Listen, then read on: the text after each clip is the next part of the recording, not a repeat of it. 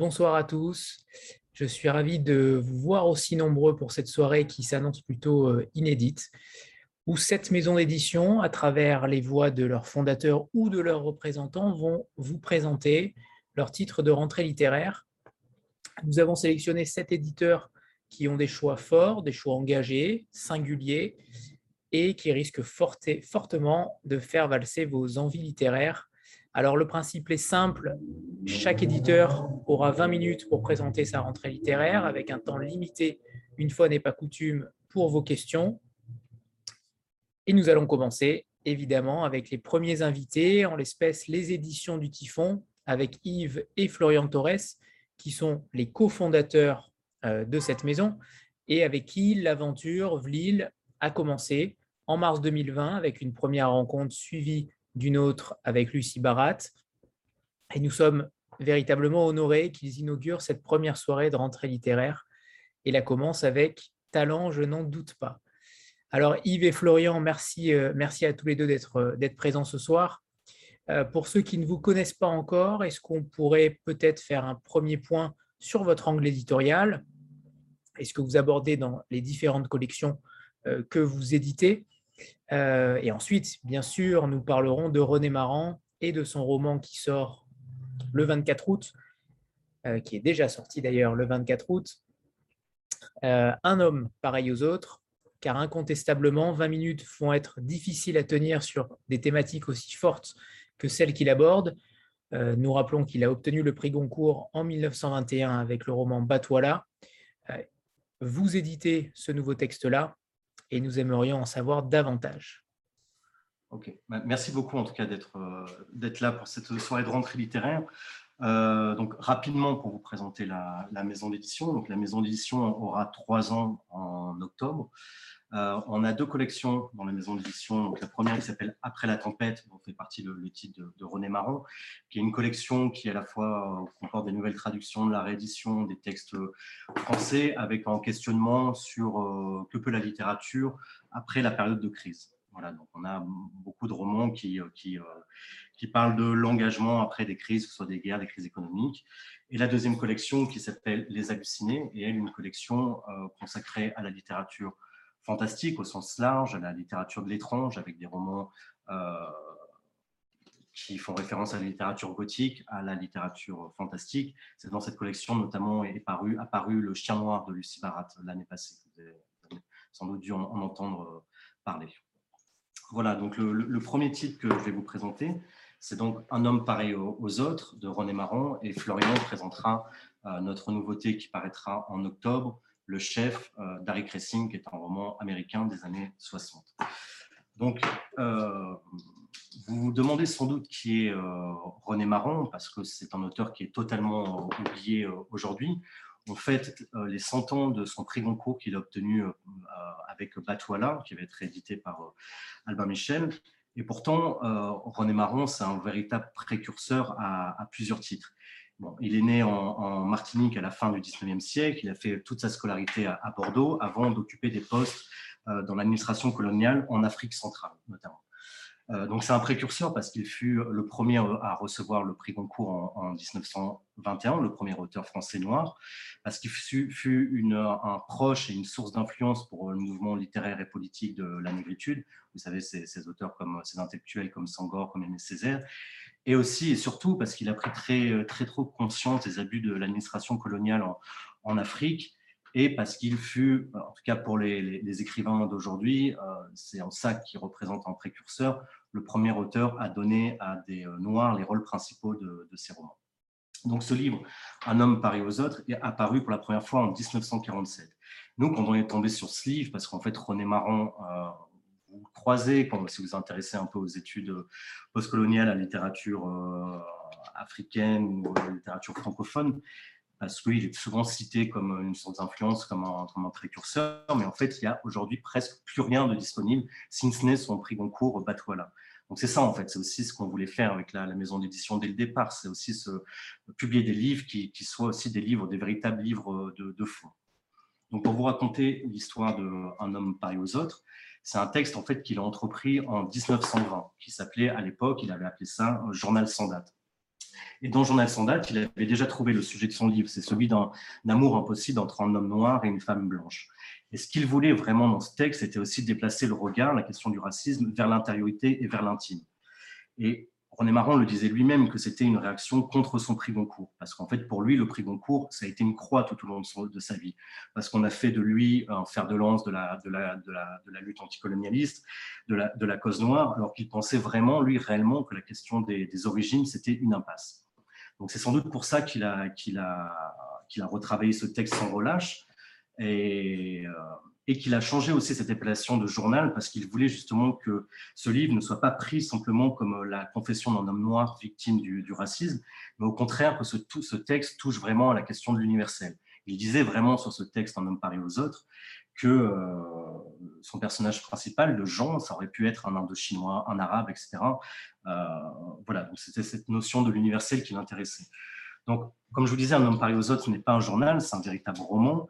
Euh, et c'est là où c'est assez impressionnant, je pense, à lire ce texte-là, parce qu'il euh, y montre vraiment tout son talent pour exprimer une sensibilité. Vous allez voir, quand vous allez lire ce texte, il joue vraiment avec les genres. On est dans le roman épistolaire, il y a une correspondance, on est dans le roman d'aventure, et on est aussi dans le roman d'une sorte de rêverie littéraire. C'est-à-dire qu'il y, y a beaucoup de passages qui sont très très beaux, où en fait, pour... Euh, face à, à l'absurdité, face à la cruauté de ce qu'il affronte, il se, il, se, euh, il se réfugie dans la littérature. Il y a des, voilà, des passages très très beaux sur les auteurs, les livres qui l'influencent et qui l'accompagnent. Donc, dans ce livre, on suit donc, euh, Jean, qui est un jeune euh, homme noir qui embarque vers, de Bordeaux vers le Tchad pour prendre un, un poste d'administrateur colonial. Et en fait, c'est une traversée comme ça vers l'Afrique, où il est rongé par cet amour euh, impossible.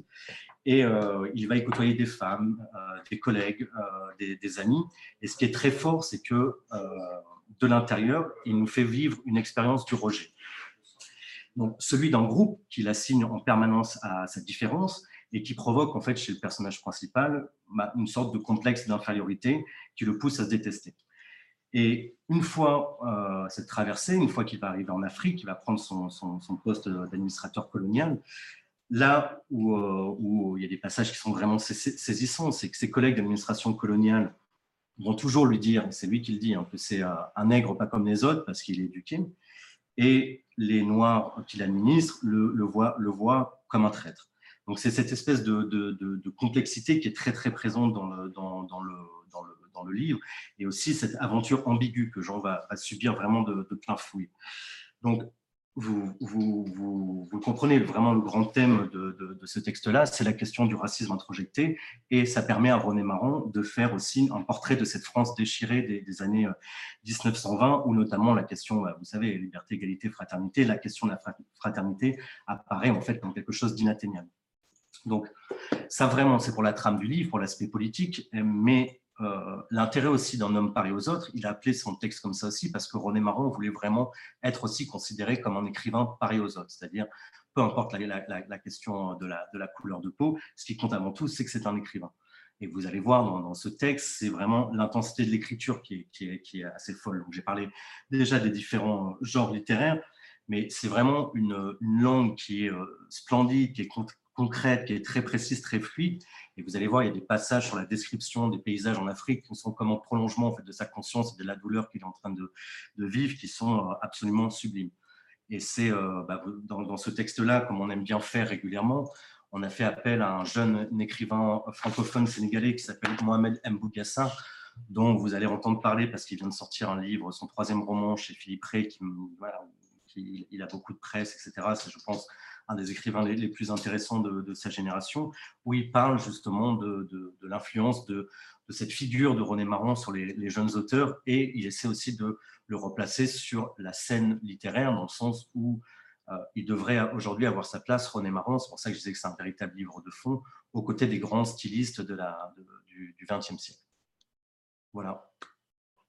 Et, et il me semble que c'est le, le centenaire de l'obtention du, du Goncourt et qu'il va y avoir plutôt euh, plusieurs événements euh, à venir, c'est ça? Voilà, voilà c'est ça. Donc c'est le cent ans, les cent ans de, de, de son prix Goncourt. Euh, donc, Albin Michel fait une réédition de, de Batouala, mais qui est déjà disponible, hein, Batouala, en, en librairie. Il y a un documentaire qui va être fait par euh, Fabrice Gardel euh, qui vont être diffusés sur euh, ce qui va être diffusé sur l'antenne de, sur les antennes de France Télévisions. Il va y avoir aussi beaucoup d'événements institutionnels dans les facultés autour de, de René Maran. Et nous aussi, on, on fait euh, la semaine prochaine, le sept septembre, une, une soirée à Lyon, à la bibliothèque Alcazar, autour de René Maran. C'est une discussion entre Gladys Mariva, qui est une journaliste du Monde, et euh, un auteur qui s'appelle Wilfried N'Sondé. Voilà, donc, donc cette volonté de, de, voilà, de, de redonner là, la place que, que, que mérite René Maran aujourd'hui dans le paysage littéraire français. Et on, on le rappelle, euh, il, il est déjà sorti, il est sorti le vingt-quatre août, et euh, Florian va nous présenter, Florian Torres va nous présenter donc, le deuxième, qui sortira un petit peu plus tard, euh, mi-octobre, Le Chef de euh, Harry Crissing. Très bien, bah, bonsoir hein, à tous, à toutes. Encore merci euh, Anthony de tout ce que tu fais, merci à vous euh, d'être là, d'assister à, à cette rencontre, voilà, de défendre la, la littérature. Alors oui, je vais vous parler de l'autre titre, c'est euh, Le Chef d'Harry Crissing. Cet autre titre, il est dans la collection Les Hallucinés, cette collection qui, comme Yves l'a dit, s'intéresse plus à la littérature dite de mauvais genre, un peu littérature fantastique, un peu littérature gothique, un peu littérature policière.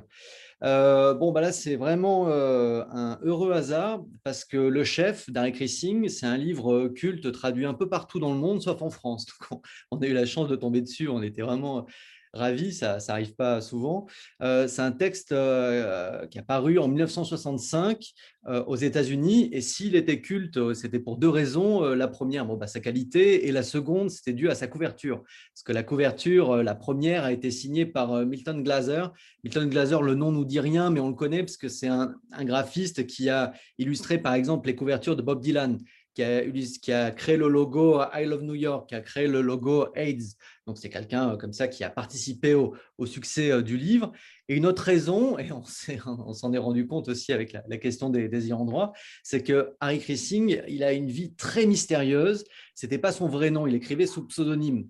Donc, c'était un inconnu qui écrivait sous pseudonyme et qui a vraisemblablement écrit qu'un seul livre, ou peut-être deux.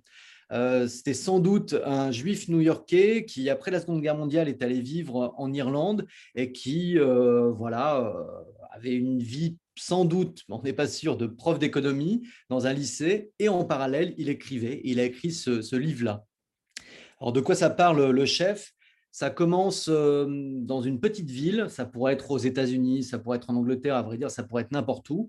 Au niveau de l'époque, pareil, ça pourrait être n'importe quand. Et c'est dans cette petite ville où il y a en gros euh, le peuple qui vit plutôt en bas, et puis sur deux collines, on a deux maisons bourgeoises. Pas des maisons de la noblesse, c'est deux maisons bourgeoises. Et ces deux maisons bourgeoises, les familles se sont haïes pendant des générations, elles se détestaient. Et là, quand on commence le livre, on voit que ces familles ont fait la paix et elles se détestent que sur un point, c'est sur euh, la question « qui a le meilleur cuisinier ?» Donc, ça reste très léger. Et l'une de ces familles perd son cuisinier. La famille est à la recherche d'un cuisinier et un cuisinier arrive dans la ville. Ce cuisinier, il s'appelle Conrad. Il est très grand, très maigre, charismatique au possible, magnétique, très mystérieux. Et il se fait engager dans l'une de ces familles. Quand il se fait engager, on lui dit rapidement, bah voilà, toi, tu n'es que le cuisinier, tu es en bas de l'échelle, tu vas faire ce qu'on te demande et, et c'est tout. Donc lui, au départ, il dit oui, oui. Et puis petit à petit, comme il est tellement mystérieux, magnétique, fort, et que ses plats sont succulents, il va grimper comme ça sur l'échelle sociale et il va prendre possession de sa famille, de cette famille-là. Et quand on lit ça, on se dit « Ah oui, oui, très bien, ça rappelle Théorème de Pasolini, ça peut être un livre sur la revanche sociale. » Et au moment où on a cette analyse, au moment où on se dit que le livre est un livre sur la revanche sociale, qu'est-ce qui se passe ? Hop, renversement. Au moment où Conrad, ça devient bah, ce dominant, et bah, pour reprendre une formule de Pierre Bourdieu, bah, ce dominant se fait dominer par sa domination. Et on part dans tout à fait autre chose. Et ce qui nous a plu dans ce livre, c'est quand on voit le sujet, on pourrait dire « tiens, c'est une thématique politique » et, et ça l'est, mais derrière tout ça, il y a une forme, il y a une forme particulière qui rappelle le conte, qui rappelle un petit peu le roman fantastique, bien qu'il n'y ait aucune apparition surnaturelle. En fait, ce qui est fantastique, c'est son écriture. Et ce qui est fantastique, c'est surtout sa façon de mêler les ambiances et de mêler les euh, tons. En gros, dès qu'il y a une scène violente, il y a un calme incroyable qui passe dans cette scène-là. Et au contraire, dès qu'il y a une scène calme, il y a une violence sous-jacente qui fait qu'on est sans cesse happé. Et ce qui nous a aussi happé, c'est l'humour. C'est-à-dire c'est un grand texte d'humour froid. Voilà, ce n'est pas la franche rigolade, c'est l'humour froid parce qu'on est face à des personnages qui, en fait, se disent des choses les plus crues possibles. C'est-à-dire, c'est comme si c'était des personnages qui étaient directement reliés à leur inconscient sans en avoir conscience. Et ça, c'est vraiment un livre épatant.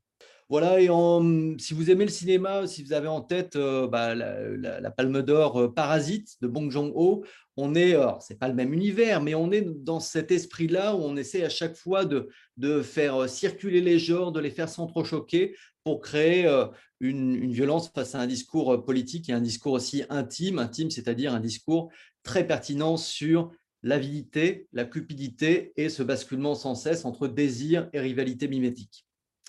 Voilà, c'est Le Chef d'Harry Crissing. Et il est traduit par, on n'a pas cité le traducteur, Benjamin Conser, celui qui avait traduit pour nous Elton's Brody, déjà un roman d'Edgar Mittelholzer. Parfait. Parfait. On, on a oublié de dire que c'est l'année du, du centenaire euh, pour René Maran, et j'imagine qu'il va y voilà. avoir plein d'événements par rapport à cela. Euh... Ça, il, y a, il y a beaucoup d'événements. Bon, il va y avoir évidemment des événements universitaires, mais il va y avoir aussi surtout deux documentaires qui sont produits pour France Télévisions. L'un qui va sortir euh, dans pas longtemps, je pense en septembre-octobre, réalisé par Fabrice Gardel, et qui retrace euh, la vie de René Maran, son influence. Euh, euh, et voilà, je, je, je, j'espère en tout cas, et c'est la bonne année pour que euh, son nom, son, ses livres soient relus euh, par le public contemporain.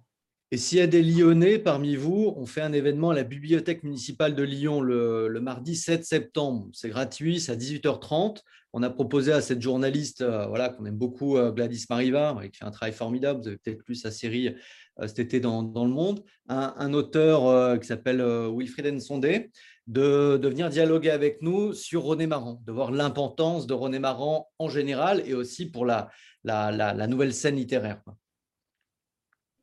Parfait. Alors, pour finir, parce que je vois que le temps défile et, et je n'aurais jamais dû fixer cette limite de vingt minutes, je me hais, euh, on va finir par une petite photo qu'on fera à chaque, pour chaque éditeur, et on va laisser ensuite la parole à, à David Meulemans qui est, qui est là, je crois, des Forges du Vulcain.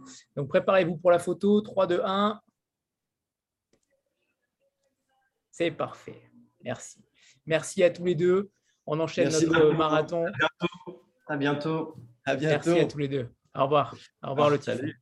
Au revoir. David, est-ce que tu es là? Je suis là. Est-ce que tu m'entends? C'est bon, parfait. Tout est OK. Alors, je vous présente David Meulemans pour, que, pour ceux qui ne, le, qui ne le connaissent pas, qui est donc le fondateur des Éditions aux Forges de Vulcain. Donc, on enchaîne notre, notre marathon euh, sur la rentrée littéraire. Euh, pour cette rentrée, David, tu nous as concocté deux auteurs qui te sont chers. Euh, le premier que tu suis depuis très longtemps avec L'Homme Dé, qui n'est autre que Luke Rhinehart, euh, qui nous a quittés malheureusement il y a quelques mois. Et le second que tu édites pour la deuxième fois après État de nature. Euh, voici venu le temps de Badroul Boudour euh, de Jean-Baptiste de Froment, en espérant ne pas avoir écorché le nom de ce, de ce roman. Euh, comment tu définirais les deux auteurs Euh, dont tu nous as déjà parlé, puisqu'on a déjà euh, reçu euh, Francis Guévremont, qui est le traducteur de Luke Rhinehart et qui retraduit également celui-ci, euh, Vent blanc, noir cavalier. Que peux-tu nous dire, après nous avoir présenté euh, aux Forges de Vulcain, pour ceux qui, qui ne la connaissent pas, euh, les deux auteurs que tu vas publier à la rentrée? Bonsoir tout le monde, merci de m'accueillir. Euh, c'est, c'est un peu difficile de passer après les Éditions du Typhon, qui sont une maison d'édition remarquable que j'aime beaucoup. Euh, alors j'ai lu presque tous les livres, certains, ceux qui sont en anglais, je les ai lus en V O sur leurs conseils, mais je devrais les lire en français aussi. Mais c'est voilà. Euh, les Éditions aux Forges de Vulcain, c'est une maison d'édition que j'ai créée avec des amis euh, il y a onze ans maintenant. Euh, techniquement, on n'a pas fêté, fêté nos dix ans à cause du Covid, donc euh, on fêtera un jour ou l'autre nos, nos dix ans. Euh, initialement, c'était une troupe de théâtre étudiante qui s'appelait le Tiers Théâtre, et c'est important puisque, en fait, quand on fait du théâtre, on fait de la création et on fait du patrimoine, et euh, c'est ce qu'on fait en fait aux, aux Forges, c'est-à-dire un travail travail de création à un travail de patrimoine. Et l'idée aussi, c'est qu'au tiers-théâtre, on disait qu'on c'était un théâtre entier, c'est-à-dire que ce n'était ni l'avant-garde, ni du classique. Ça voulait dire que euh, même si on fait de la création, on a toujours euh, l'ambition de réussir à inscrire le plus largement possible nos textes dans la conversation collective. Donc on n'est pas non plus une maison d'édition de Happy Few, euh, même si c'est très bien de faire parfois des livres pour les Happy Few, ce n'est pas une maison d'édition pour les Happy Few. Euh, Et c'est une maison d'édition euh, d'auteurs et d'autrices, c'est-à-dire que quand je fais rentrer quelqu'un dans le catalogue, il rentre pour toute son œuvre.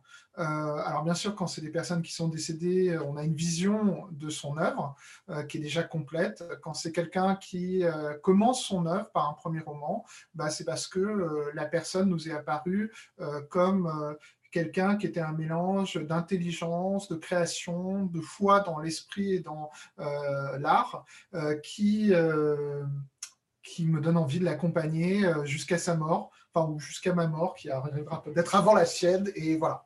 Donc, les deux auteurs qu'on publie, alors les, les rentrées littéraires, j'essaie toujours de, de les penser autour d'un texte francophone et d'un texte étranger. Euh, souvent, ils... Je ne cherche pas à les mettre particulièrement l'un avec l'autre, mais c'est toujours après coup que je découvre que euh, j'ai une sorte d'intuition qui m'a été masquée à moi-même sur euh, quelque chose qui liait profondément ces auteurs, puisque Luke Rhinehart et euh, Jean-Baptiste de Froment ont plusieurs liens très très forts, au-delà des continents, au-delà de la langue, au-delà des générations. C'est que ces deux auteurs qui sont très lettrés, ces deux auteurs qui ont une dimension philosophante, ces deux auteurs qui sont fascinés par les littératures étrangères et ces deux auteurs qui ont une dimension d'auteur comique. Donc, en vous donnant ces quatre traits, je vous ai donné un petit euh, euh, portrait de chacun de ces auteurs. On va rentrer peut-être un peu plus dans le détail. Alors, tu as mentionné que c'est le deuxième roman de Jean-Baptiste de Froment. Le premier euh, s'appelle « État de nature ». Ça, c'est l'édition Point, donc vous pouvez le trouver en poche, qui était euh, le roman qu'il a lancé, qui avait été remarqué, qui était un roman qui était euh, très politique, c'est-à-dire très sur le, qui expliquait bien les fonctionnements de la France, des passions politiques en France. C'était déjà une satire. Là, euh, la satire est beaucoup plus fine, euh, mais euh, je pense que pour moi, c'est, c'est, euh, le, dans ce texte, l'auteur s'émancipe un peu de ce qui était euh, euh, une sorte de, de, de première expérience de vie qu'il avait eue, qui était une expérience de vie en politique, pour aller euh, vers quelque chose de plus ample, de plus ambitieux, de plus généreux, de plus humaniste. Donc avec Badroul Boudour. Donc Badroul Boudour, alors pour l'anecdote, Badroul Boudour, c'est le vrai nom de la princesse Yasmine dans Les Mille et Une Nuits. Et euh, dans le conte des Mille et Une Nuits qui s'appelle Aladdin. Et en fait, euh, quand Aladdin a été adapté par Disney, Disney a tout simplement décidé de ne pas garder le nom de Badroul Boudour et de prendre le nom de Yasmine, qui serait euh, plus euh, euh, digeste pour euh, les oreilles occidentales. Et euh, une des réflexions de Jean-Baptiste de Froment, c'est que pour, euh, si on veut vraiment non pas projeter sur le monde étranger nos fantasmes, mais essayer de comprendre euh, l'ailleurs et le lointain, il faut commencer par le nommer correctement avec les noms qu'il se choisit lui-même. Et donc ce roman ne s'appelle pas Yasmine, mais s'appelle Badroul Boudour. Et Badroul Boudour, ça veut dire la lune des lunes. C'est à la fois la plus belle des femmes et puis c'est une forme d'idéal abstrait de la, la, la beau... Ça peut être n'importe qui, c'est-à-dire que c'est peut-être une femme, peut-être un homme, euh, son genre n'est pas défini, ses orientations sexuelles ne sont pas définies, la nationalité n'est pas définie, euh, c'est une sorte d'idéal. Et euh, le, le roman raconte l'histoire d'un euh, d'un quarantenaire qui vient de se faire quitter par sa femme parce que la magie de leurs premiers amours s'est un peu estompée et euh, elle euh, elle l'envoie passer des vacances dans un club de vacances avec leurs deux euh, petites filles qui sont très attachantes mais qui sont un peu des pestes par moment. Et quand il arrive dans ce club de vacances euh, en Égypte, euh, on lui dit euh, qu'il va y avoir une animation, c'est que parmi les invités est caché Badroul Boudour. Il va se laisser prendre au jeu, surtout qu'en fait, euh, il s'appelle Antoine Galland. Et quand il était enfant, euh, il avait trouvé chez ses parents un, un, une édition des Mille et Une Nuits, et dessus il y avait marqué Les Mille et Une Nuits, édition établie et traduite par Antoine Galland. Et donc il s'était pris de passion, ce personnage d'Antoine Galland, pour Antoine Galland, qui est en fait un personnage qui a vraiment existé, qui est la personne qui a importé les Mille et Une Nuits en France. Et les Mille et Une Nuits ont une histoire assez intéressante parce que c'est un texte qui vraisemblablement n'existait pas vraiment en arabe et a été traduit, euh, collectionné, composé par cet Antoine Galland, qui est donc une sorte de, de grande figure intellectuelle du début du dix-huitième siècle. Et donc, comme notre héros, qui est donc notre contemporain et qui s'appelle Antoine Galland, est un spécialiste d'Antoine Galland, euh, il, est, il se prend sur ce jeu d'essayer de deviner Badroul Boudour, et petit à petit, il découvre qu'il y a sans doute un complot, que sa venue dans ce club ne répond pas à l'idéal qu'il croyait, mais répond à plein d'autres choses, et voilà. C'est une sorte de, de fable, c'est-à-dire qu'on ne peut pas rendre hommage aux Mille et Une Nuits sans faire quelque chose qui ressemble à une fable ou à un conte. Euh, c'est très drôle, le héros a des petits côtés euh, Pierre Richard, euh, mais ce qui m'impressionne, il y a deux choses qui m'impressionnent chez Jean-Baptiste de Froment. C'est d'une part le fait qu'il soit, euh, c'est quelqu'un qui est amoureux de la littérature et de la nécessité de la littérature, et du fait que la littérature, ça structure notre imaginaire et donc ça structure notre réel, et c'est quelqu'un qui est toujours intéressé par la politique comme quelque chose qui nous structure, qu'on le veuille ou non. Et il arrive toujours à faire quelque chose d'à la fois très littéraire et euh, très politique. Et la seconde chose qui m'a qui m'a passionné, c'est euh, cette réflexion, cette, euh, cet hommage au lointain, cet hommage à la littérature arabe, au monde arabe, euh, et comment euh, la France est, un, est profondément teintée De, de littérature arabe, de culture arabe, et c'est quelque chose qu'on a tendance à oublier et qui peut remonter à la surface. Moi, ça m'a fait beaucoup rire. C'est aussi, en fait, une réflexion sur la magie, tout comme les contes des Mille et Une Nuits sont des contes magiques, tout comme la littérature, il y a quelque chose de magique dedans, tout comme l'amour, quand il s'est épuisé, a besoin de retrouver une forme de magie. Euh, voilà. Alors, l'idée, je suis... J'en parle comme ça parce que quand on travaille avec un auteur pendant des mois, voire des années, où il nous parle de ses lectures, euh, il nous parle des idées de scène qu'il a, comme ça, on finit par euh, avoir une vision très éclatée euh, de, du, du, du texte, euh, alors que c'est un texte, pour le coup, euh, qui est très, très maîtrisé parce que c'est une des grandes qualités de, de Jean-Baptiste. Euh, mais c'est juste il y a quelques jours que la synthèse m'est arrivée. La synthèse, c'est pouvoir dire de quoi vraiment ce, ce roman est, euh, euh, est le roman. C'est un roman, c'est le roman de la magie, c'est-à-dire la, la magie de vivre, la magie d'aimer, la magie de la puissance de la littérature, la magie de pouvoir, grâce à la littérature, rencontrer des êtres qui sont morts depuis plusieurs siècles, euh, la possibilité de rencontrer des êtres qui sont complètement euh, différents de nous culturellement et en fait qui sont euh, nos prochains. C'est toute une réflexion sur le fait qu'il ne faut pas aimer son prochain, il faut aimer son lointain. Voilà. Donc moi, j'adore ce roman et euh, jeudi prochain, pour ceux d'entre vous qui sont en région parisienne, on fait le lancement à la librairie de la main, donc le jeudi deux septembre à dix-neuf heures. Et la petite blague, c'est qu'aux événements des éditions aux Forges de Vulcain, il y a toujours des surprises. Et euh, la surprise, euh, lors du lancement euh, de d'État de nature, le précédent roman de Jean-Baptiste, c'était déjà à la librairie de la main, mais à la fin de la soirée, il y a euh, quelqu'un qui est rentré dans la librairie euh, pour s'acheter euh, une... Euh, un roman avant de rentrer chez lui. Et ce monsieur, c'était François Hollande. Et c'était très rigolo, parce que comme c'était un roman sur la politique, c'était très rigolo d'avoir François Hollande. Ça a fait un superbe happening. Et donc, cette fois-ci, je ne sais pas qui est la guest star de Badroul Boudour, mais jeudi prochain, chez Delamain, à dix-neuf heures, on va s'amuser. Voilà. Et, et donc, c'est euh, le roman de la rentrée littéraire francophone des Forges, Badroul Boudour.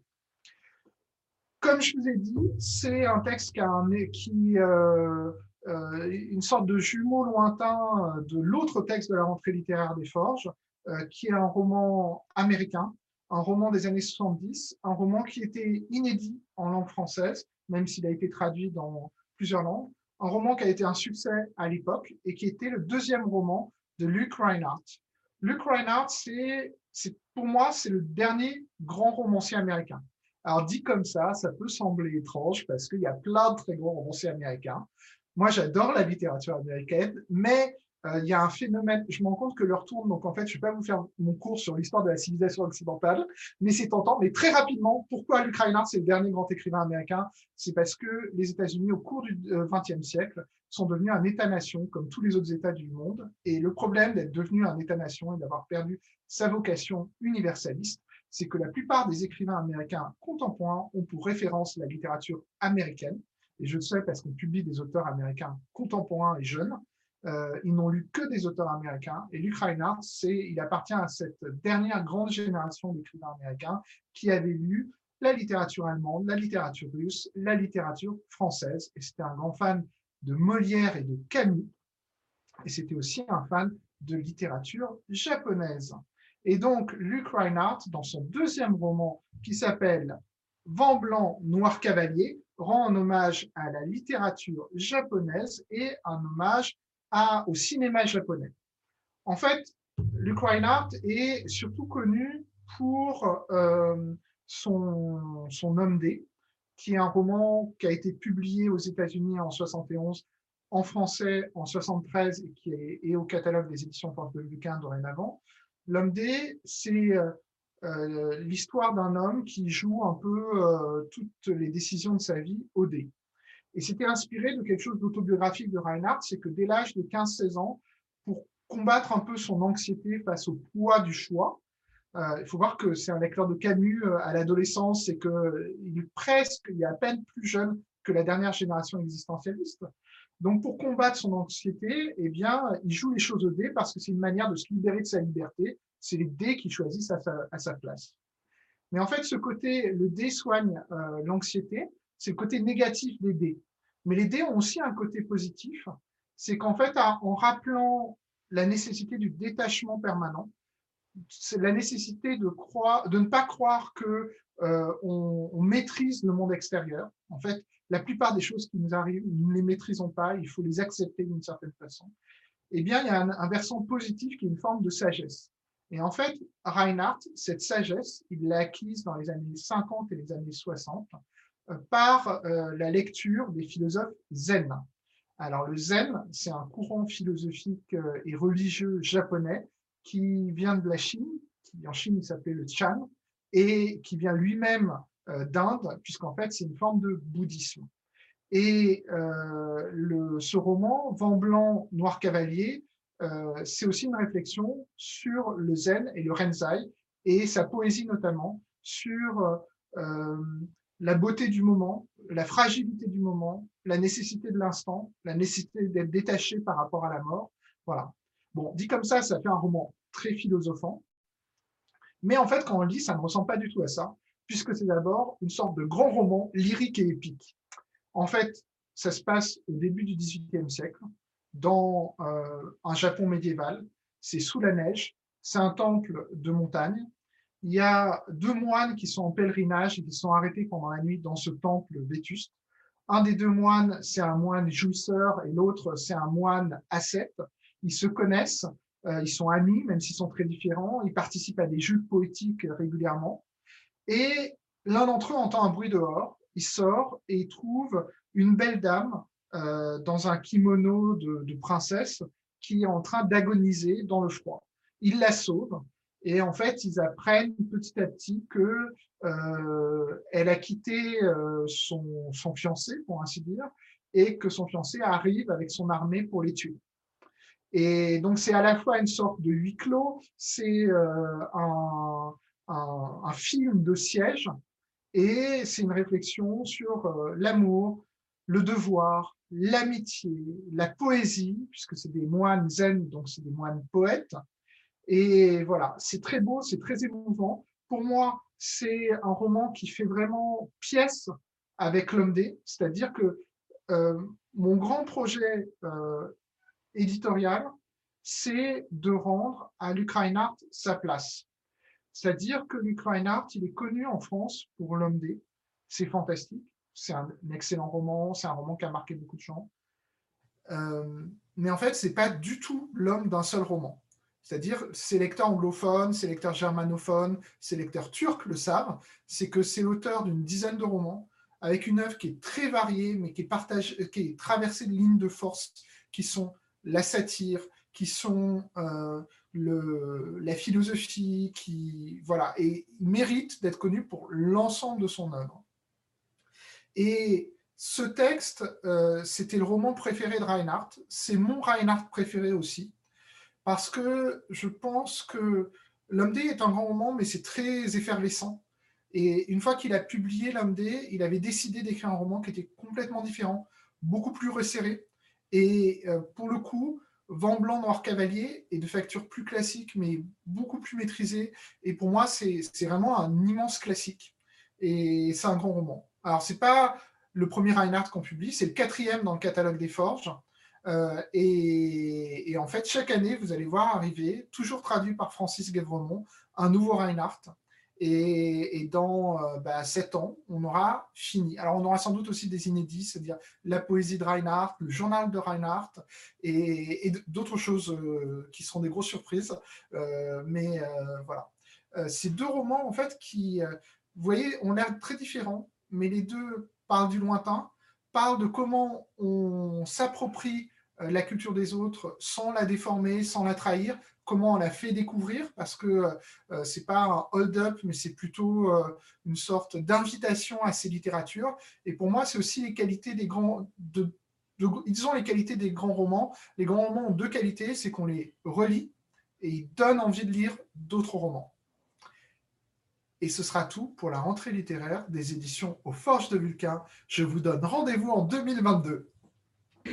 Et, alors, et on, a une, on a quarante-cinq secondes pour prendre une question. Voilà. Et, exactement. Et, et peut-être avant la question, je vais te relancer sur... On a peut-être un petit peu plus de temps parce qu'on a commencé un peu en retard, mais peut-être un petit mot sur Capitale du Nord, puisque là, tu te lances dans une longue traversée aussi.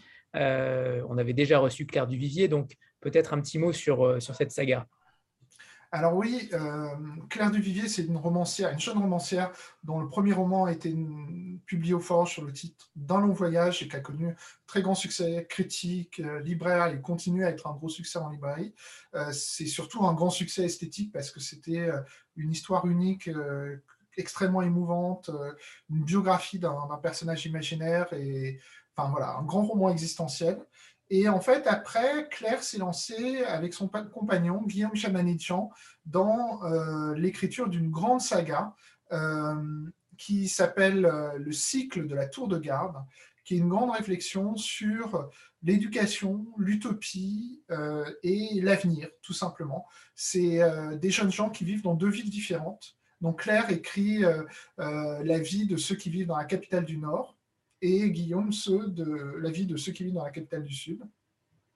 Et les deux villes vont s'effondrer, et les jeunes gens vont les quitter, et petit à petit vont cheminer les uns vers les autres. Ça sera un voyage très long et très douloureux, euh, mais euh, ils vont se demander ce qu'ils doivent garder de l'ancien monde et ce qu'ils doivent amener dans le nouveau monde.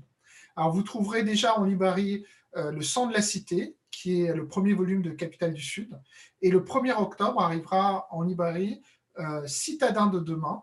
Euh, donc on voit qu'on est dans la projection vers comment les jeunes en grandissant vont faire le monde de demain.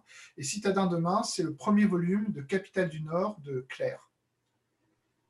Allez, parfait. Une question de Jean-Marc alors, pour finir. Oui, question rapide, mais il en faut bien une pour euh, démarrer. Salut euh, David, forcément Rhinehart, ça m'interpelle tout de suite. En plus, avec Lille, on a un passé commun, puisque euh, si tu te souviens bien, on avait... Euh, Euh, évoqué euh, Jésus-Christ président un soir où on ne savait même pas qu'il était euh, euh, mort finalement, il venait de mourir et on ne savait pas le soir du, du Vlil qu'on avait eu. Tout ça pour revenir à, à, à cette mort, est-ce que euh, ce livre-là a été euh, négocié déjà avant? J'imagine que oui, et dans ton projet de tout republier, est-ce que justement euh, son, son décès ne euh, va pas poser un souci avec euh, des ayants droit ou des histoires justement de, de, de droits à négocier pour, pour achever toutes les parutions qui te manquent? Pas du tout, parce que en fait, Rhinehart, c'était une personne exceptionnelle, c'est-à-dire que euh, il a eu une vie exceptionnelle, c'était quelqu'un de lumineux, et en fait, il a eu euh, cet effet sur sa famille, c'est-à-dire sa famille, c'est que des gens sympathiques, créatifs, enthousiaste, détaché de plein de choses, attaché aux vraies bonnes choses. Euh, et en fait, euh, ses ayants droit, ils sont ses, ses, ses nièces, ses, son petit-neveu, sa belle-fille, sont tous des gens adorables qui, en plus, euh, Luc aimait beaucoup les Forges de Vulcain, aimait beaucoup Francis et, euh, et le, le, ce grand projet de, de traduction. Donc, en fait, non, même le, le projet initialement de publier l'intégrale était déjà acté avec Luc avant son décès. Et c'est après qu'il a, en fait, comme il savait qu'il qu'il était malade, qu'il a dit à son petit-neveu euh, qui lui donnait ses archives. Et en fait, son petit-neveu a commencé à dépouiller les archives. Et tout de suite, il m'a dit ah, j'ai trouvé ça, j'ai trouvé ça, ça c'est un inédit, euh, ça c'est un essai inédit. Et donc, euh, le projet d'intégrale a même, euh, s'est même étoffé. Voilà. Parfait. Alors, on va faire la petite photo avant de se quitter.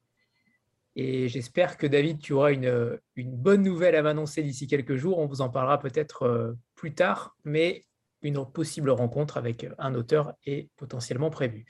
trois, deux, un. C'est bon pour la photo. Parfait. Merci beaucoup, David. Au revoir tout le monde. Au revoir, David. Merci infiniment. Et, et on va donc passer à Nadège, à Nadège Agullo, qui est là.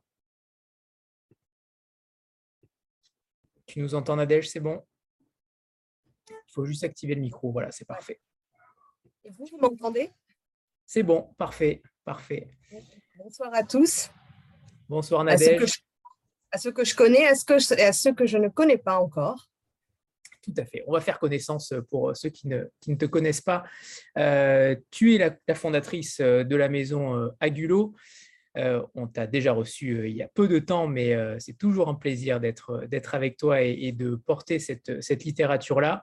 Comme tu le dis, euh, tu vas défricher les littératures, et notamment de l'Est, et on en est bien ravis. Aujourd'hui, tu vas nous présenter deux romans, un qui sort le vingt-six août, euh, Le Sceau d'Aaron de Magdalena Platzová, qui est traduit par euh, Barbara Faure, et celui de Frédéric Paulin, qu'on connaît euh, pour beaucoup, après sa trilogie sur Ben Lazare, aux multiples prix.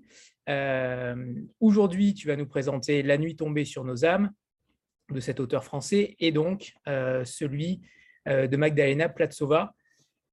Comment déjà Comment Qui sort aujourd'hui. Qui sort aujourd'hui. Qui est sorti aujourd'hui en fait. Tout à fait. Euh, pour le coup, euh, Magdalena Platzová, c'est euh, c'est quelqu'un qui a des parents euh, aux personnalités euh, plutôt euh, fortes. Euh, Est-ce que tu pourrais nous raconter déjà l'histoire de ce manuscrit et, et le fait que tu aies déniché cette, cette autrice de talent? Alors pour le coup, là, j'ai moins, moins défriché parce que en fait, c'est la traductrice qui nous a présenté ce texte. Et euh, effectivement, euh, ça correspondait bien à notre ligne édito, à ce qu'on cherche à faire passer, à ce qu'on cherche à, à faire passer aux lecteurs en France. Donc, euh, Magdalena Platzová, donc c'est une autrice tchèque euh, qui a euh, des parents, euh, son père était réalisateur, sa mère était… Euh, euh, enfin, sont plutôt parce qu'ils sont pas morts euh, euh, et, et étaient amis de Václav Havel et, euh, et conseillère de Václav Havel. En fait, ses, ses parents étaient dissidents, euh, ce qui était compliqué à la, voilà, pendant, pendant, pendant le, le communisme en République tchèque. Et elle, en fait, elle a grandi vraiment dans un environnement artistique, et cetera. Euh, elle a été actrice de théâtre et puis ensuite, elle s'est mariée avec le monteur, un des monteurs de Emir Kusturica, donc le réalisateur serbe que vous connaissez probablement. Euh, du coup, elle a vécu dans plein de pays euh, des Balkans, en Serbie, en Croatie, et cetera. Elle parle le serbe et le croate d'ailleurs. Et euh, donc… Euh, mariée maintenant à un genre de biologiste, euh, chercheur biologiste. Elle a aussi vécu aux États-Unis plusieurs années et depuis six sept ans, elle vit à Lyon. Et en fait, donc, elle est francophone. C'est une femme qui a beaucoup voyagé, et cetera. Et donc, elle est francophone. Euh, euh, voilà, donc on va aussi organiser des rencontres avec elle. Euh, donc, euh, en librairie, sans interprète. Alors pour nous, c'est bien aussi de pouvoir euh, euh, tourner avec des auteurs euh, qui parlent français, qui sont francophones, parce qu'effectivement, des fois, bon, euh, c'est plus compliqué de devoir tourner avec euh, des, des interprètes, et cetera. Donc, c'est ce livre-là, Le Sceau d'Aaron. Alors, c'est une fresque historique euh, qui prend place autour de la vie d'une artiste qui a vraiment existé, euh, donc, dont le nom était Friedel euh, Decker-Brandis.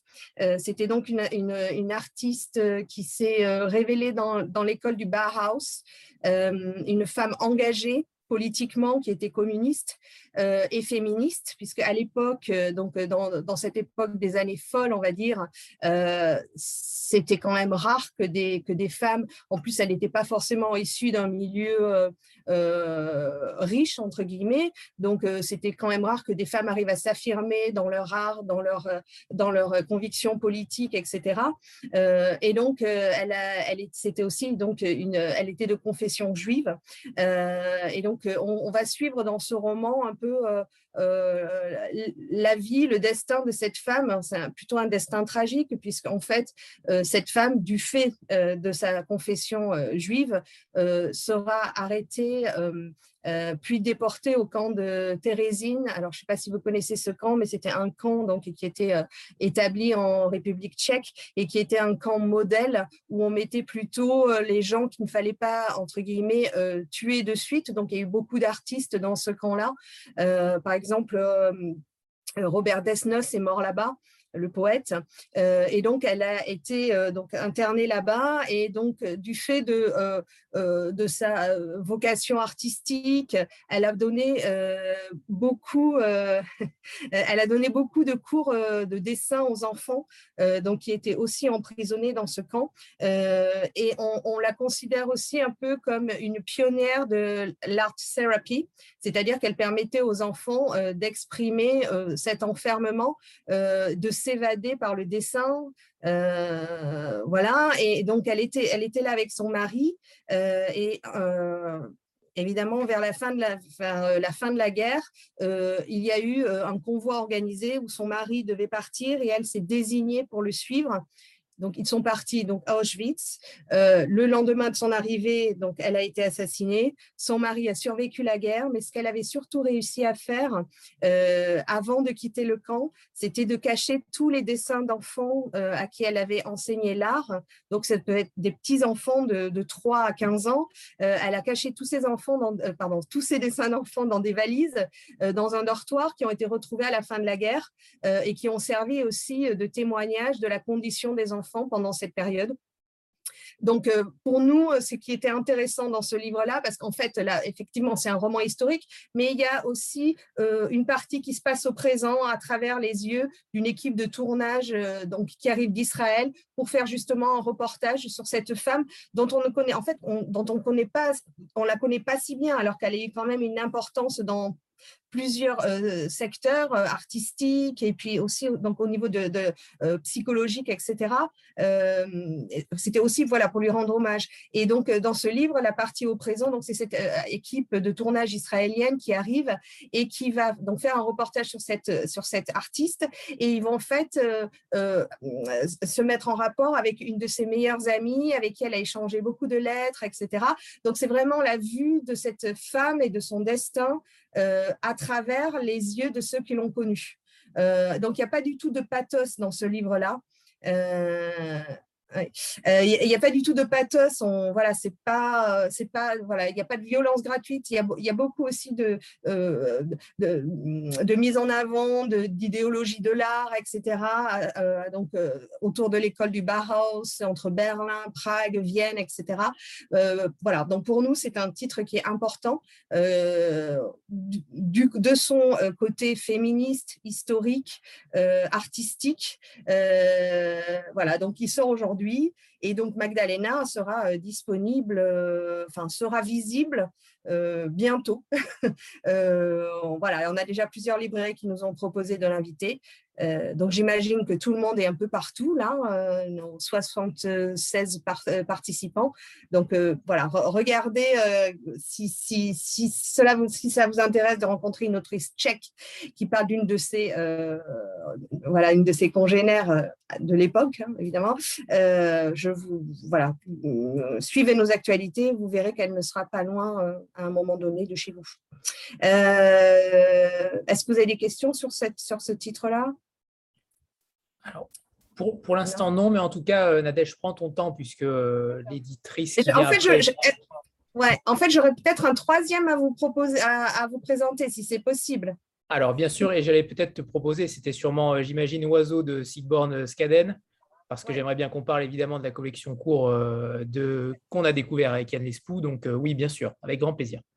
Voilà, donc je me dis, je passe un peu moins de temps sur chaque livre, comme ça, je peux vous parler des trois. Parfait. Euh, et donc, donc, voilà, donc Frédéric, ça... ouais, Frédéric Paulin, peut-être Frédéric Paulin. Donc, La nuit tombée sur nos âmes. Donc, comme tu l'as dit, Frédéric, il a reçu euh, énormément de prix euh, là pour sa, pour sa trilogie, euh, sa première trilogie, euh, euh, la trilogie Ben Lazare, La guerre est une ruse, Prémisse de la chute et La fabrique de la terreur.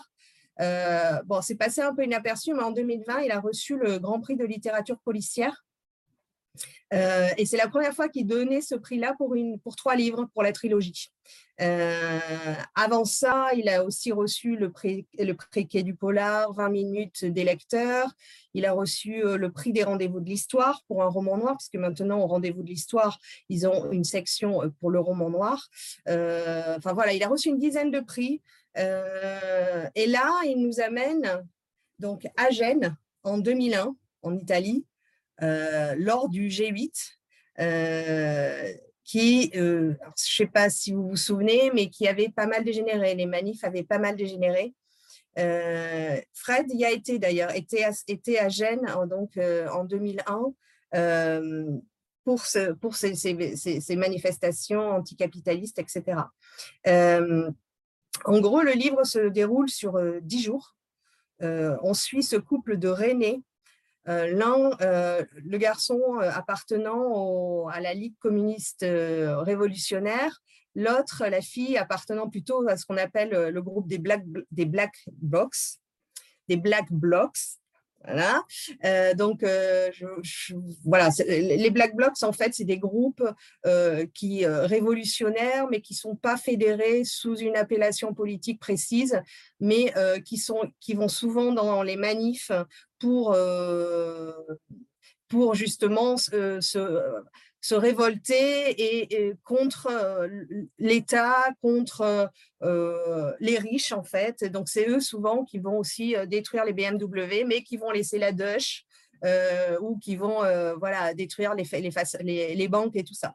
Donc, là, on se retrouve, en fait, c'est un livre qui est plein de tensions parce qu'on se retrouve euh, donc avec ce couple qui, va, qui décide donc d'aller euh, aussi manifester à Gênes, de porter sa parole euh, contre le capitalisme.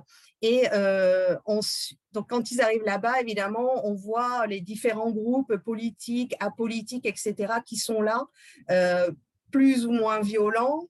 Euh, et là, ils vont rencontrer euh, des journalistes, une journaliste et un photographe, et ils vont un peu faire la paire pour essayer, euh, ces journalistes, ce, cette journaliste est là aussi pour euh, euh, voir des deux côtés de la barrière, et euh, eux, en tant que révolutionnaires, entre guillemets, ils, sont, ils veulent aussi faire passer le message auprès de la presse, et cetera. Et en fait, on va voir euh, l'escalade, enfin la préparation de, de, de ces manifs, euh, et ce qui est intéressant, c'est qu'on le voit du côté des manifestants, mais on le voit aussi du côté euh, de la police. Comment la police va s'organiser, les politiques, les services secrets français qui sont là, qui sont avec Chirac et les autres euh, chefs de gouvernement étrangers, et cetera. Et on voit comment chacun se prépare de son côté à, cette, euh, à cet événement. Euh, et en fait, la tension, page à page, monte vraiment dans le livre. C'est vraiment prenant parce qu'on a toujours envie de savoir ce qui se passe. Et en plus, il a organisé le livre par jour. Euh, et effectivement, quand les manifestations commencent, donc euh, les, euh, euh, les manifestants contre la police, et là on voit vraiment que ça commence à dégénérer assez rapidement, on voit un peu les techniques policières qui sont mises en place, la mentalité euh, des policiers, mais aussi on voit la mentalité des manifestants, et ça Frédéric Paulin il est très fort pour ça, c'est-à-dire que tout n'est pas blanc ou tout n'est pas noir, et qu'il y a des méchants chez les gentils, si on considère que les manifestants sont les gentils, et inversement, il y a des policiers qui ont aussi des cas de conscience euh, de la façon dont on traite ces manifestants. Euh, et donc euh, voilà, on voit tout ça qui, qui vraiment qui escalade euh, jusqu'à que donc vraiment le fait divers de, de, de, de cet événement, c'est que donc il y avait un jeune qui avait été euh, tué euh, puisqu'en fait les, les, les flics euh, italiens avaient répondu à balles, à vraies balles quoi. Et euh, il y en a un qui a été tué, euh, qui a reçu, euh, alors, je ne sais plus si c'était dans la tête ou dans le torse, une balle. Et en plus les Italiens ont essayé plus ou moins de couvrir en disant euh, oui alors la balle a touché une pierre qui a été dévié, enfin bon bref, hein, il ne pouvait pas vraiment non plus euh, admettre à, cette, à ce moment-là, euh, devant le monde entier, qu'on tirait à balles réelles sur les manifestants. Euh, donc, et puis surtout, euh, ce qui se passe aussi à la fin de tous ces événements, euh, c'est que donc, quand, quand la pression retombe, quand la violence retombe, euh, les manifestants vont dormir, euh, ils dormaient un peu à l'arrache, un peu partout, et ils s'étaient tous réunis dans une école, l'école Diaz, euh, et là, les, euh, les, les, la police italienne est venue les arrêter et les amener dans une caserne où en fait, ils ont subi des actes, des actes de torture, euh, enfin, voilà, euh, des interrogatoires musclés, coups de poing, coups de pied, arrachage de, arrachage de piercing et tout ça. Euh, donc, ça a été vraiment euh, le summum, enfin, dans l'horreur, entre guillemets. Et c'est vrai que c'est vraiment, euh, ça a été… Alors, maintenant, on a les Gilets jaunes qui ont repris un petit peu, on pourrait dire, euh, la suite de, de ça. Mais c'est vrai que ça a été un coup dur, justement, pour, ces, euh, euh, pour, ces, pour ces, ce groupe de révolutionnaires, d'anarchistes, euh, après, hein, de voir comment on pouvait, comment on pouvait les traiter. Euh, donc voilà, ça c'est euh, c'est le nouveau euh, roman de Frédéric Paulin qui est vraiment euh, très bien. Euh, donc il sort le neuf septembre. Donc, alors, ce que je n'ai pas dit, c'est que quand même, donc, euh, le Sceau d'Aaron, donc c'est notre collection Agullo Fiction. Euh, La nuit tombée sur nos âmes, c'est euh, notre collection euh, Agullo Noir. Et la troisième collection, Agullo Court. La, la transition Agullo est parfaite. Court. Voilà. Ça me permettait d'introduire le dernier. Déjà, je vous montre les deux premiers. Hein. Euh, voilà, le premier, Presqu'île, donc euh, de, de l'auteur médocain euh, Yann Lescou. Le deuxième, Mars, de Aja Bashik, qui est euh, une autrice bosniaque. Et le troisième, donc il n'est pas encore imprimé, mais je vous montre la couve. Euh, c'est un roman, euh, c'est une novella en fait. Euh, les deux premiers étaient des recueils de nouvelles. Euh, Celui-ci, c'est une novella, donc un roman court euh, de Sigbjørn Skaden, qui est donc euh, qui a la particularité d'être norvégien et lapon. Euh, donc, euh, les Lapons, c'est une communauté euh, qui, euh, qui, qui s'étend sur tout le nord de l'Europe, entre de la Russie, de la Russie, euh, Suède, Norvège, Finlande, euh, et qui est une communauté en fait qui, euh, qui, qui cultu- culturellement s'est beaucoup exprimée, enfin, a, a une tradition euh, orale plutôt qu'écrite.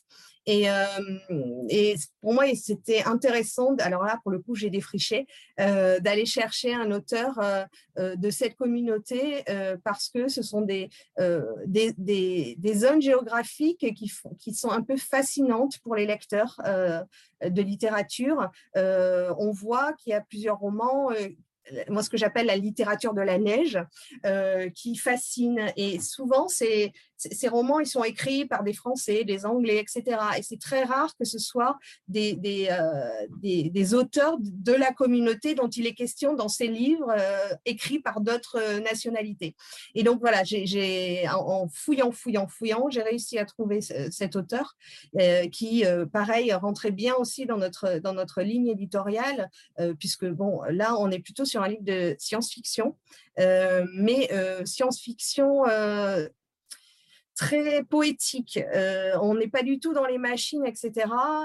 Là, l'histoire, donc, euh, c'est euh, euh, des colons euh, quittent la Terre, euh, une Terre qui est à bout de ressources, euh, et donc euh, vont s'installer sur une nouvelle planète où ils ont évidemment l'espoir de reconstruire une communauté, euh, un futur, et cetera.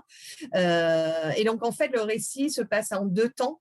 Euh, en deux mille quarante-sept, où on voit une mère qui parle à sa fille, qui est la première enfant née sur cette nouvelle planète que les euh, colons vont appeler « home ». Euh, et euh, qui espère, en fait, elle, elle veut tout oublier, elle ne veut plus qu'on parle de la Terre et de toute manière, ils ne retourneront jamais sur Terre. Euh, elle veut vraiment que les colons et voilà, la nouvelle, euh, la, la, tout le monde euh, voilà, se concentre sur cette nouvelle planète et vraiment vive et embrasse ce style de, le, cette planète, le style de vie qui impose la planète, parce qu'il n'y a pas de son. C'est, donc, il y a une particularité sur cette planète, c'est que le son ne passe pas, donc les gens ne se parlent pas, ils s'écrivent sur des, euh, sur des écrans. Euh, Et après, c'est aussi une planète assez aride. Il n'y a pas vraiment, on ne peut pas faire pousser quoi que ce soit. Il faut le faire pousser sous des dômes, et cetera. Donc ça, c'est la première. C'est un récit qui est entrelacé, donc entre entre deux mille quarante-sept et deux mille cent quarante-sept, où là, on voit comment la communauté a évolué. Et en fait, elle n'a pas évolué comme on, on aurait voulu qu'elle évolue. C'est-à-dire qu'il n'y a pas eu vraiment beaucoup de naissances d'enfants. Ils sont trente-quatre. La vie est très très rude. Donc dans ce silence permanent, avec une temporalité du jour et de la nuit qui est différente de celle qui était sur Terre, parce que la, la, la rotation de la planète est soumise au vent, au soleil, et cetera. Ce qui fait que tu peux, on peut avoir des nuits très très longues et des jours très très courts, ou l'inverse. Euh, et donc là, euh, une, un vaisseau spatial, enfin une navette arrive, et là il y a des nouveaux terriens qui débarquent. Euh, et euh, donc ça va être aussi comment vivre, donc c'est, c'est, c'est une, à peu près une trentaine de personnes qui sont là de génération en génération, et ces nouveaux arrivants, est-ce que ces, ces nouveaux arrivants auront euh, euh, ceux qui sont déjà là, ils ont l'espoir que ces nouveaux arrivants vont les aider à euh, dépasser les problèmes qu'ils ont eu justement de culture, et cetera. Et après, il faut lire pour savoir quel sera le. Est-ce que ces, ces nouveaux arrivants sont bienveillants envers cette communauté déjà établie ou pas? Euh, c'est un livre très très poétique. En fait, on s'attache, on s'attache beaucoup aux, aux, aux personnages. Euh, souvent, même ils ne sont pas nommés. C'est la mère, l'homme, et cetera, l'enfant. Euh, et du coup, on voit un peu ce côté scandinave et peut-être aussi. Euh, Euh, Lapon, euh, qui est vraiment, qui reste à l'extérieur et qui regarde et qui observe. Et donc, l'auteur est aussi poète. Euh, il a été connu avant, enfin, ch- donc, chez, chez lui, j'imagine, euh, pour des grandes épopées euh, de, sur, les, voilà, sur les, euh, les, euh, les éleveurs de rennes, et cetera. Donc là, c'est vraiment un des rares auteurs Lapon de fiction, euh, qui est en plus assez jeune, euh, très intéressant. Euh, donc voilà, donc c'est, c'est notre troisième titre à paraître. Donc, euh, début octobre, euh, le neuf octobre. Le, le slogan « Abolir les frontières » d'Agullo prend donc tout son sens, mais les frontières, euh, même plus que terrestres. Oui, c'est ça. Et puis, du coup, euh, ben, on s'était, on s'était rencontrés à Quai du Polar autour de celui-ci, là, hein, qui a, c'est donc l'eau rouge. Euh, Polar croate, et on a été, pour, pour tout vous dire, on a été vraiment ravis que Quai du Polar donne son prix là, euh, euh, du meilleur polar euh, européen sur, euh, pour, une, pour la première fois à un auteur hein, qui, ne, qui n'est pas anglais, qui n'est pas américain, qui n'est pas scandinave. Voilà, ça, ça, ça a été une petite victoire pour nous. Euh, et oui, c'est vrai que l'eau rouge vient aussi de recevoir le prix Transfuge, qui est moins connu, mais voilà, qui est classe apparemment. Transfuge, c'est classe. Euh, donc, euh, voilà, on était contents que, en fait, il y ait pour une première fois une reconnaissance de ces nouveaux territoires du polar, euh, où on est un petit peu, enfin, euh, voilà, où on, on, on, on travaille ce territoire depuis cinq ans et on va continuer de le faire, mais pas que. Donc, voilà, c'était une bonne surprise. Merci, Nadège. Euh, on... Le timing est quasiment respecté, ce qui paraît plutôt même surprenant. Euh, alors, on va, on va faire une petite photo de... de départ avec, euh, avec Nadège et les éditions Agullo. Préparez-vous. trois, deux, un. C'est bon, parfait. Et on va... Merci Nadège, merci infiniment. Merci à tous. Et à bientôt.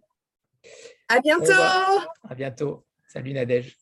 Allez. On va enchaîner avec les éditions Dalva. Euh, je crois que Juliette Ponce et Marianne Lacoma sont présentes. Coucou. Bonjour. Bonsoir Marianne. Tout le monde. Et Juliette, est-ce que Juliette est là? C'est Alors, bon ouais, elle est, bah elle est là. En tout cas, c'est ce qu'elle me dit par WhatsApp sur mon téléphone. Après, je ne sais pas, je ne vois pas sa, sa vignette pour l'instant.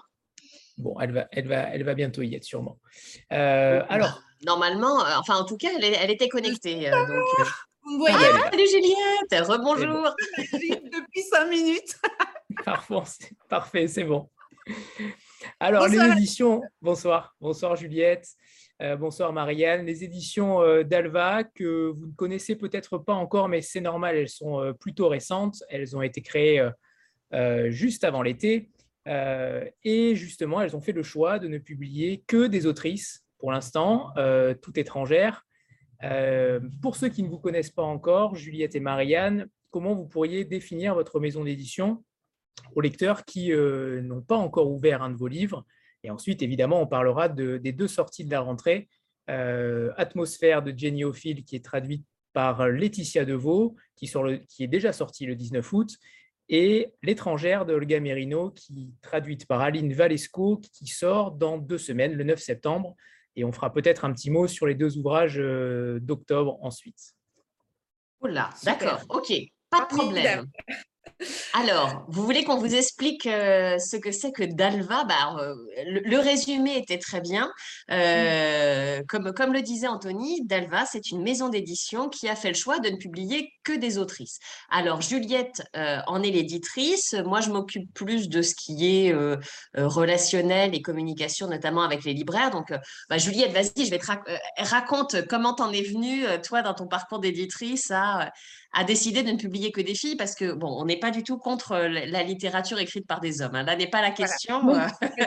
Nous vous rassurons. Euh, donc, bah voilà, moi je suis éditrice depuis déjà euh, plus d'une quinzaine d'années maintenant, essentiellement en littérature étrangère. Et c'est vrai que ces dernières années, euh, j'avais fait des rencontres et j'avais publié des livres euh, d'autrices qui m'ont beaucoup marquée et des personnalités très très fortes. Et, euh, et puis, petit à petit, venait l'envie euh, d'un peu d'indépendance. J'ai travaillé dans plusieurs euh, maisons. Euh, et puis aussi, de ce constat que euh, même si elles étaient formidables, même si elles écrivaient des, des choses fabuleuses, euh, ben, les femmes étaient quand même euh, moins publiées, euh, moins recensées, moins mises en avant. Euh, et je me suis dit, mais pourquoi euh, pas prendre ce problème à bras-le-corps. Enfin, on a des chiffres hein, à l'appui de ça, c'est pas juste des élucubrations et des impressions ouais. générales, puisque le rapport est de trente-cinq soixante-cinq pour les publications. Euh, c'est pas spécifique à la fiction. Hein. Là, on, c'est des chiffres qu'on obtient à partir des... Euh, des relevés d'A G E S A, des trucs d'auteurs, des, des, des caisses d'auteurs, donc euh, des, des, des chiffres assez fiables.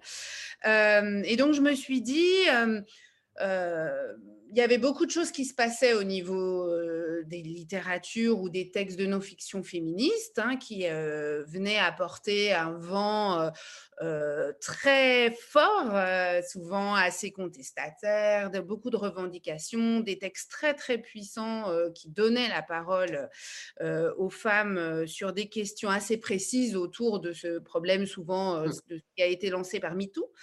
Euh, mais je me suis dit, tiens, prenons euh, ce, cette question sous un autre angle, partons juste de ce constat simple euh, de euh, on est moins publié que les hommes, et ce sera le principe politique de la maison, mais ensuite publions les femmes dans toute leur diversité, dans toutes les diversités d'histoire, de, de, de, de récits, de, de genres ouais. qu'elles ont à, à offrir à la littérature ou aux essais. Donc, c'était vraiment ça le Parce que ça, ouais, de... c'est vrai que ça, ça a été un constat, en fait, quand on a commencé. Bon, d'abord, on a vu les chiffres et c'est vrai qu'au départ, quand on s'est retrouvé avec Juliette sur cette idée, euh, bon, on n'avait pas encore de statistiques, et cetera. Donc, on a fait des études, on a vu qu'effectivement, dans le nombre de publications, c'était assez terrible. Quand vous regardez les prix littéraires, c'est épouvantable, c'est-à-dire que les prix littéraires sont quand même, euh, enfin, euh, ju- jusqu'au Goncourt, c'est moins de vingt pour cent des femmes sur les vingt dernières années, quoi. Donc, on est, on est quand même, voilà. Et en fait, il y a des prix littéraires qui priment à cinquante pour cent des femmes et à cinquante pour cent des hommes, c'est, devinez quoi, les prix de lecteurs. Donc, comme quoi, eh ben, euh, finalement, on aime autant lire des hommes que des femmes, c'est simplement que euh, le, le, le monde de l'édition, peut-être, leur accorde moins de place. Et puis, surtout, quand on a commencé à creuser un peu ces questions, ce qu'on a réalisé, c'est que finalement, les femmes qui étaient mises en avant, elles étaient mises en avant dans des secteurs particuliers. C'est-à-dire qu'il y a eu ces dernières années des livres euh, en fiction de, de dénonciation très forts et nécessaires. On pense euh, au consentement de, euh, de, de Vanessa Spingora. Ou, euh, enfin voilà, on, on a tous les ans comme ça des, des phénomènes qui sont des livres vraiment coup de poing. Donc ça, il y a cette place-là, heureusement, accordée aux récits de, de, de femmes ou aux fictions écrites par des femmes. Et après, si, si vous dites littérature féminine, si je vous dis ça, vous aurez tous en tête bah, une littérature qui est plutôt euh, légère, plutôt romance, plutôt euh, le truc un peu euh, girly, on va dire. Et c'est terrible que le mot littérature féminine nous évoque à toutes ça. Et donc, on, on, on s'est dit avec Juliette, bah oui, mais en fait, en dehors de euh, ces best-sellers de romance, en dehors de ces livres de contestation, bah, finalement, les femmes, elles ont aussi énormément de choses à dire. Et donc, dans la démarche de Juliette, il y avait aussi celle d'aller chercher des femmes sur les territoires où c'est pas évident. Et donc, dans, dès les premiers livres, en fait, elle, elle, a, elle a choisi… Euh, bah, le premier livre, c'était un texte de nature writing. Alors, bah, ça, c'est un peu la même chose. Quand on vous dit nature writing, on pense tous à un pêcheur à la mouche dans le Montana, mais on ne pense pas tellement à euh, une Australienne qui se, qui se baigne dans la mer. Donc euh, là, c'était, euh, c'était un très, très beau texte sur la mer et la rencontre avec des animaux marins euh, d'une auteure qui vient de Tasmanie. Ensuite, euh, on a enchaîné avec une, une japonaise, Erika Kobayashi, euh, qui, dans Trinity, Trinity, Trinity, Trinity nous parle de l'histoire du nucléaire, de l'histoire de la science, sujet sur lesquels on n'attend pas forcément les femmes. Et puis là, à la rentrée, vous allez le voir, on a deux textes qui sont aussi des textes euh, un peu, euh, bah, peut-être en contrepoint. Alors, bon, on les a choisis d'abord parce qu'on les aimait beaucoup, mais aussi parce qu'ils apportaient quelque chose dans, dans le paysage littéraire. Et donc, voilà, c'était notre petite contribution. Alors, c'est dix livres par an, Dalva, donc on ne changera pas les chiffres. Hein. Les statistiques ne vont pas évoluer par rapport à nous, à nous, mais au moins, on en parle. Et voilà, ça va peut-être euh, peut-être bah, une, juste une, une prise de conscience, d'autant que nous, ce qu'on, ce qu'on veut faire, c'est des livres écrits par des femmes qui soient aussi lus par des hommes, euh, mmh. parce que ça nous semble être essentiel que euh, des fois, euh, les lecteurs hommes puissent te mettre dans la tête d'une autrice femme, parce que c'est vrai qu'on est tous habitués à avoir des personnages, des, des, des narrations euh, d'hommes, et donc finalement à, à, à ressentir avec ces personnages hommes ce qui se passe dans la tête des hommes. Bah voilà, nous on, on propose aussi de vivre ce qui se passe dans la tête de nos personnages féminins, et on espère qu'il y a plein plein de lecteurs qui vont, euh, qui vont s'attacher à ces personnages féminins. Donc bah, Juliette, alors on va, on va commencer à vous parler de la rentrée, alors, et donc va... d'atmosphère, parce oui. qu'atmosphère, on doit vous dire que c'est, euh, c'est un peu un rêve d'éditrice qui devient réalité pour euh, Madame Juliette Ponce. Alors, euh, juste avant, je voulais vous dire, je, je reconnais euh, quelques noms, quelques visages, et euh, je voulais tous et toutes euh, vous remercier énormément, parce que beaucoup d'entre vous ont soutenu euh, ben, le, le démarrage de Dalva avec beaucoup d'enthousiasme, ouais. ont partagé sur les réseaux, l'Octopus, Trinity, euh, on lu, on commenté, on échangé, et on était euh, vraiment touchées et très très heureuses de, de ce soutien. Donc euh, un grand merci à vous, et j'espère que la suite vous plaira autant, parce que vous avez vraiment été super enthousiastes sur les premiers, pour ceux qui connaissent déjà les éditions d'Alva. Alors Atmosphère, ben, c'est, un, c'est justement un récit et un roman qui entre tout à fait dans ce que, ce que disait Marianne, essayer de faire un petit peu un pas de côté euh, dans, euh, dans ces peut-être clichés un peu qu'on a sur la littérature féminine. Euh, c'est pas euh, une histoire de femme puissante, c'est pas une histoire de femme ouais. aventurière. Euh, Jenny O'Fil, c'est la reine euh, du quotidien. C'est la reine de la petite musique du quotidien. Elle raconte euh, de façon un petit peu fragmentaire, mais euh, de, façon, de la façon dont on le vit, en fait, euh, euh, des petites anecdotes, des aperçus de vie. Euh, dans ce livre-ci, on suit Lizzie, qui est bibliothécaire, Euh, qui est donc une femme qui est confrontée euh, ben, à, aux, aux usagers de la bibliothèque, à son petit parcours pour rentrer chez elle, euh, à une vie aussi domestique avec mari, enfant, famille, frère, tout ça. Et elle a une particularité, cette Lizzie, en tout cas, moi, quelque chose qui m'a beaucoup touchée et qui, je pense, touche pas mal les lecteurs, c'est que c'est une reine de l'empathie. Elle est hyper empathique, elle, elle capte tout de suite Suite, euh, euh, l'humeur, elle est très attentive à euh, ce qui se passe dans la tête et dans le cœur de ceux qui l'entourent, que ce soit quelqu'un qui vient lui re- remettre un livre à son comptoir de bibliothèque ou euh, son frère adoré. D'ailleurs, au début du, du bouquin, euh, son, son mari, c'est vraiment dans les premières pages, donc c'est pas un spoiler, lui dit « Ah là là, mais si t'étais psy, on serait millionnaire, enfin euh, ». Mais c'est pas le cas. Euh, au lieu d'être si elle note ce qui lui arrive dans, dans, ce, dans ce quotidien. On est à Brooklyn, mais on pourrait être à Paris, on pourrait être à Madrid. Le cadre importe peu, si ce n'est que c'est une, une grande ville du monde contemporain où euh, ben, la politique est à couteau tiré, les peurs sont là, euh, du terrorisme, de l'autre, du climat, de tout ça. Et dans la vie de cette Lizzie, il va se passer quelque chose d'un petit peu surprenant. Elle va retrouver sa prof de fac qui est devenue une star du podcast et qui justement a un podcast sur euh, la crise climatique et la fin de la civilisation. Elle est complètement submergée de lettres de, d'auditeurs. Elle n'arrive pas à s'en sortir et, et elle propose à Lizzie de répondre euh, à son courrier. Donc, on va continuer à avoir les petites chroniques et les petites anecdotes de vie euh, de Lizzie euh, et en même temps, va déferler sur elle les lettres d'à peu près tous les zinzins de l'Amérique, euh, du collapsologue à l'évangéliste convaincu, qui la presse de questions sur la disparition des abeilles, sur la possible intervention divine pour éviter la fonte des, des glaciers et où de savoir où partir se réfugier une fois que New York sera sous les eaux.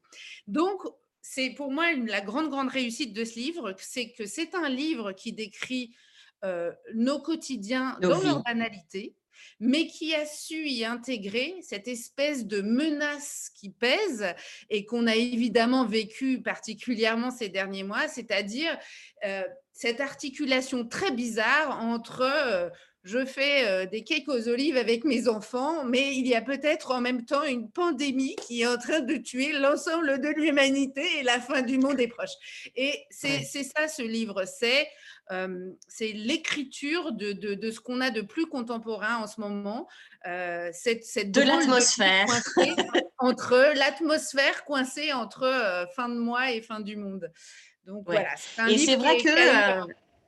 qui a eu un très très beau succès euh, euh, aux États-Unis, en Grande-Bretagne, mais aussi euh, dans des euh, pays dans voisins. Des pays voisins.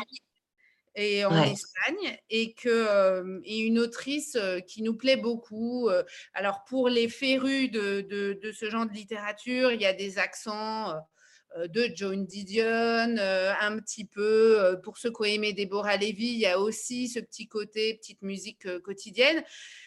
Mais pour ceux qui ne connaissent pas ces littératures-là, je pense que c'est un vrai moment de... Euh, de partage avec une, une, une femme contemporaine qui pourrait être notre voisine, notre amie, avec qui on ouais. pourrait euh, croiser le, dont on pourrait croiser le regard dans le bus le matin, et elle ouais. est peut-être en train de penser tout ça. Voilà.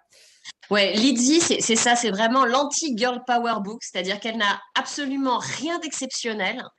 Il ne se passe pas grand-chose dans sa vie, enfin c'est comme nos vies à tous, simplement elle a une grande force qui est quand même son sens de l'humour. Donc tout ce qu'elle raconte, elle le raconte avec générosité et avec cette petite touche de fantaisie qui fait qu'elle est absolument délicieuse. Donc voilà, ça c'est Atmosphère. Puis après, l'autre livre, bah, on vous emmène, euh, on vous emmène dans un autre univers, L'étrangère d'Olga Merino. Alors là aussi, c'est un domaine sur lequel on a quand même peu de femmes qui écrivent, qui est le western.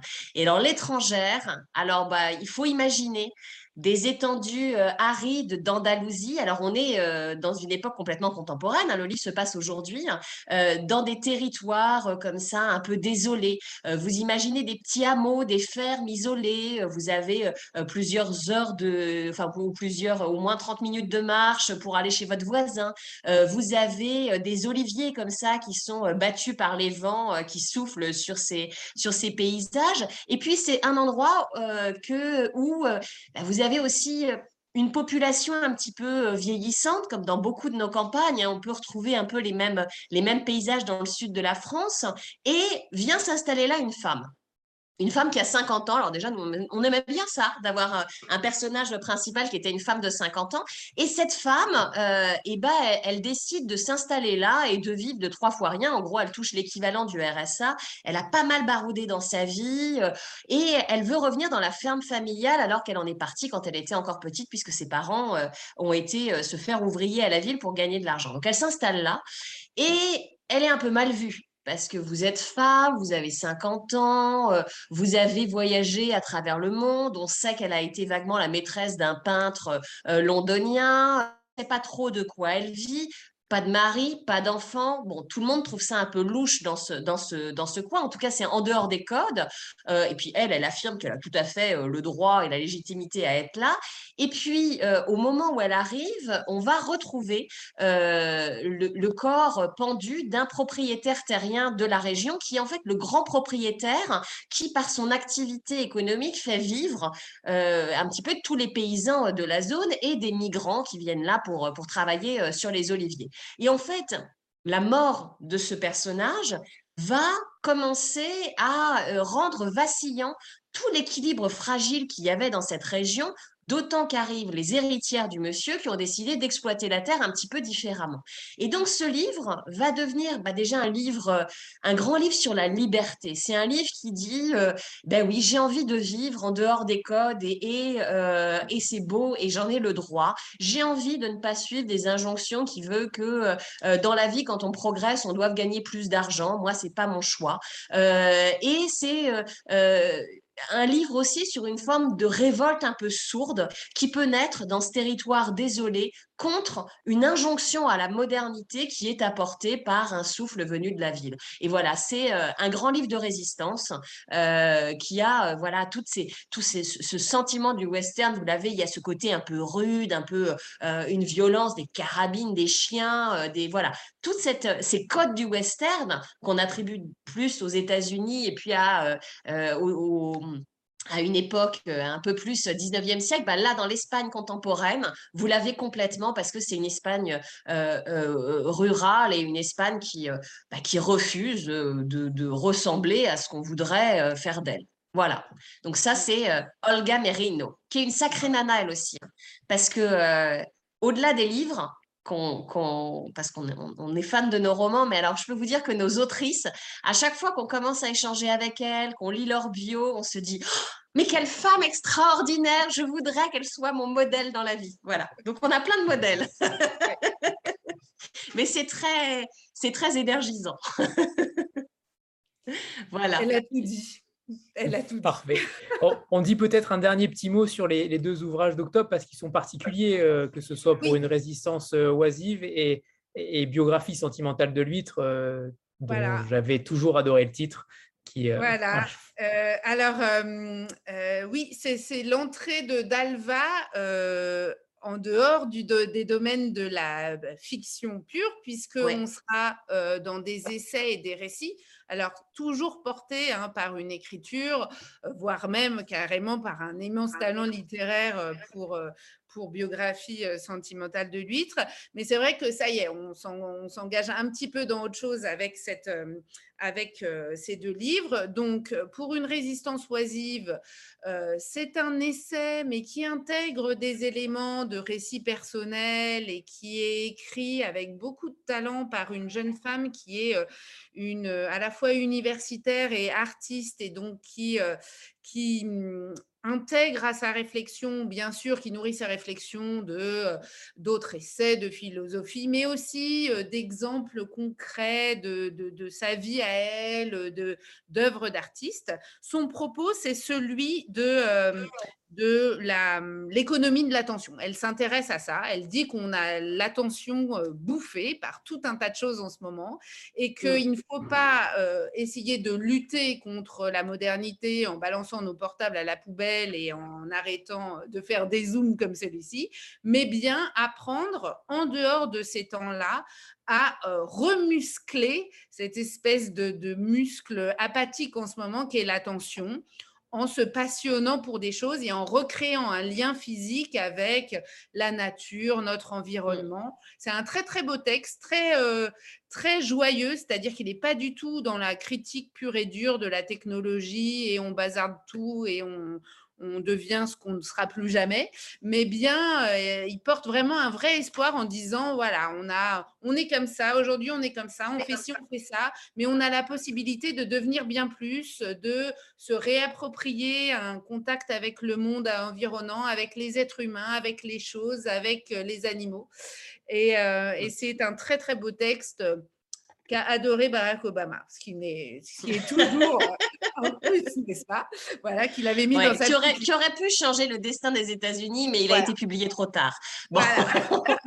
et, et, et, puis, et pour... Oui. Ouais, la biographie sentimentale de L'Huître. Alors là, c'est un livre, un livre d'une femme. Euh, alors c'est euh, c'est un classique aux États-Unis qui a déjà été publié en France, mais euh, euh, qui ne l'est plus.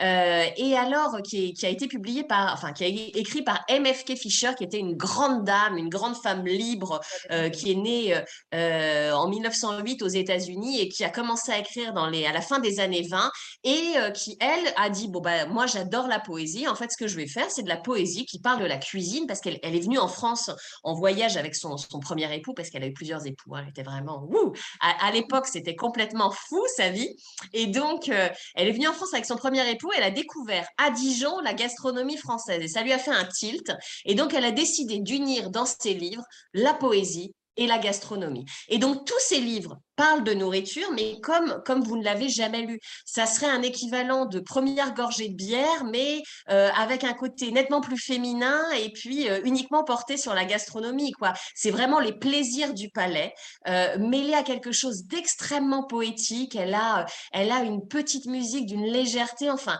lire M F K Fisher, c'est comme de boire une coupe de champagne. Ça a ce côté euh, un peu chic et simple en même temps. Puis, c'est, c'est une grande dame qui vous explique que le meilleur des repas, ça peut être du pain et du fromage que vous partagez avec des amis alors que le soleil se couche et que vous avez une douce brise. Donc, c'est, c'est complètement délicieux. Et donc, Biographie sentimentale de L'Huître, qui est, qui est le premier livre qu'on va faire d'elle, c'est un livre qu'on va faire illustrer par une illustratrice qui s'appelle Jeanne de Talent. Donc, ça sera en fin d'année, un, un beau livre, euh, si je puis dire, mais au format de Dalva, et qui est donc, bah, qui vous permettra de tout savoir de la vie trépidante et aventureuse de ce mollusque bivalve. Voilà. Alors, je vous montre juste pour vous donner une idée. Voilà, ça, ce sera ouais. la, ouais. la couverture. Bien. Voilà, ouais. voilà, messieurs, voilà. dames, pour un petit aperçu Merci. de notre univers. Voilà. Merci. Merci, Merci pour beaucoup, votre enthousiasme. Hein. On se fait une petite photo de, de groupe, comme pour ah, tous ah, les autres alors, éditeurs. Okay. trois, deux, un. C'est bon, parfait. Et on va laisser la place. Merci infiniment à toutes les deux. Et merci. Votre, mais non, mais merci à vous tous et bonne soirée. Énergie. Puis bonne lecture, parce que là, je pense qu'avec tous les bonne éditeurs soirée. qui passent, vous en avez pour euh, au moins un an jusqu'à la fin de la rentrée littéraire. En effet. Allez, amusez-vous bien. Merci à toutes les deux. À très bientôt. Au revoir. Au revoir. Alors, on va passer à l'Antilope, aux éditions de l'Antilope. Pardon pour ce léger euh, retard de, d'une dizaine de minutes. Euh, bonsoir. Bonsoir, bonsoir, bonsoir Anne-Sophie Dreyfus et, et Gilles Rosier, qui sont donc les fondateurs de, de la maison d'édition L'Antilope, que j'apprécie particulièrement depuis, le, depuis ses débuts.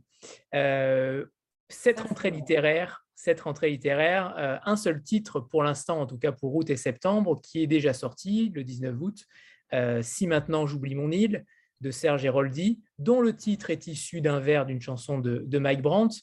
Euh, pour le coup, je suis euh, curieux de savoir comment ce texte est, est arrivé chez vous et faire peut-être évidemment un rappel de la maison d'édition que, qu'est l'Antilope, pour ceux qui ne la connaissent pas encore. Euh, je sais que Gilles et Anne-Sophie ont, ont, ont une appétence pour euh, raconter leur maison avec, toujours avec talent. Alors, je laisse à Gilles le soin de commencer.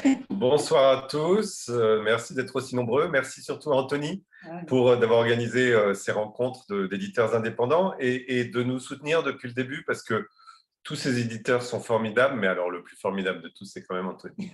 et, et euh, le, alors, euh, juste un petit mot pour dire que les éditions de l'Antilope euh, publie des textes rendant compte de la richesse et des paradoxes de l'existence juive. Voilà, donc notre ligne éditoriale, on raconte des choses qui, qui, où, où, où il y a des juifs, disons. Ce qui ne veut pas dire qu'il faut être juif pour, pour, pour être publié à l'Antilope, et ce qui ne veut pas dire non plus que quand on est juif, on peut publier à l'Antilope, hein, je précise. Mais en tout cas, c'est la ligne éditoriale.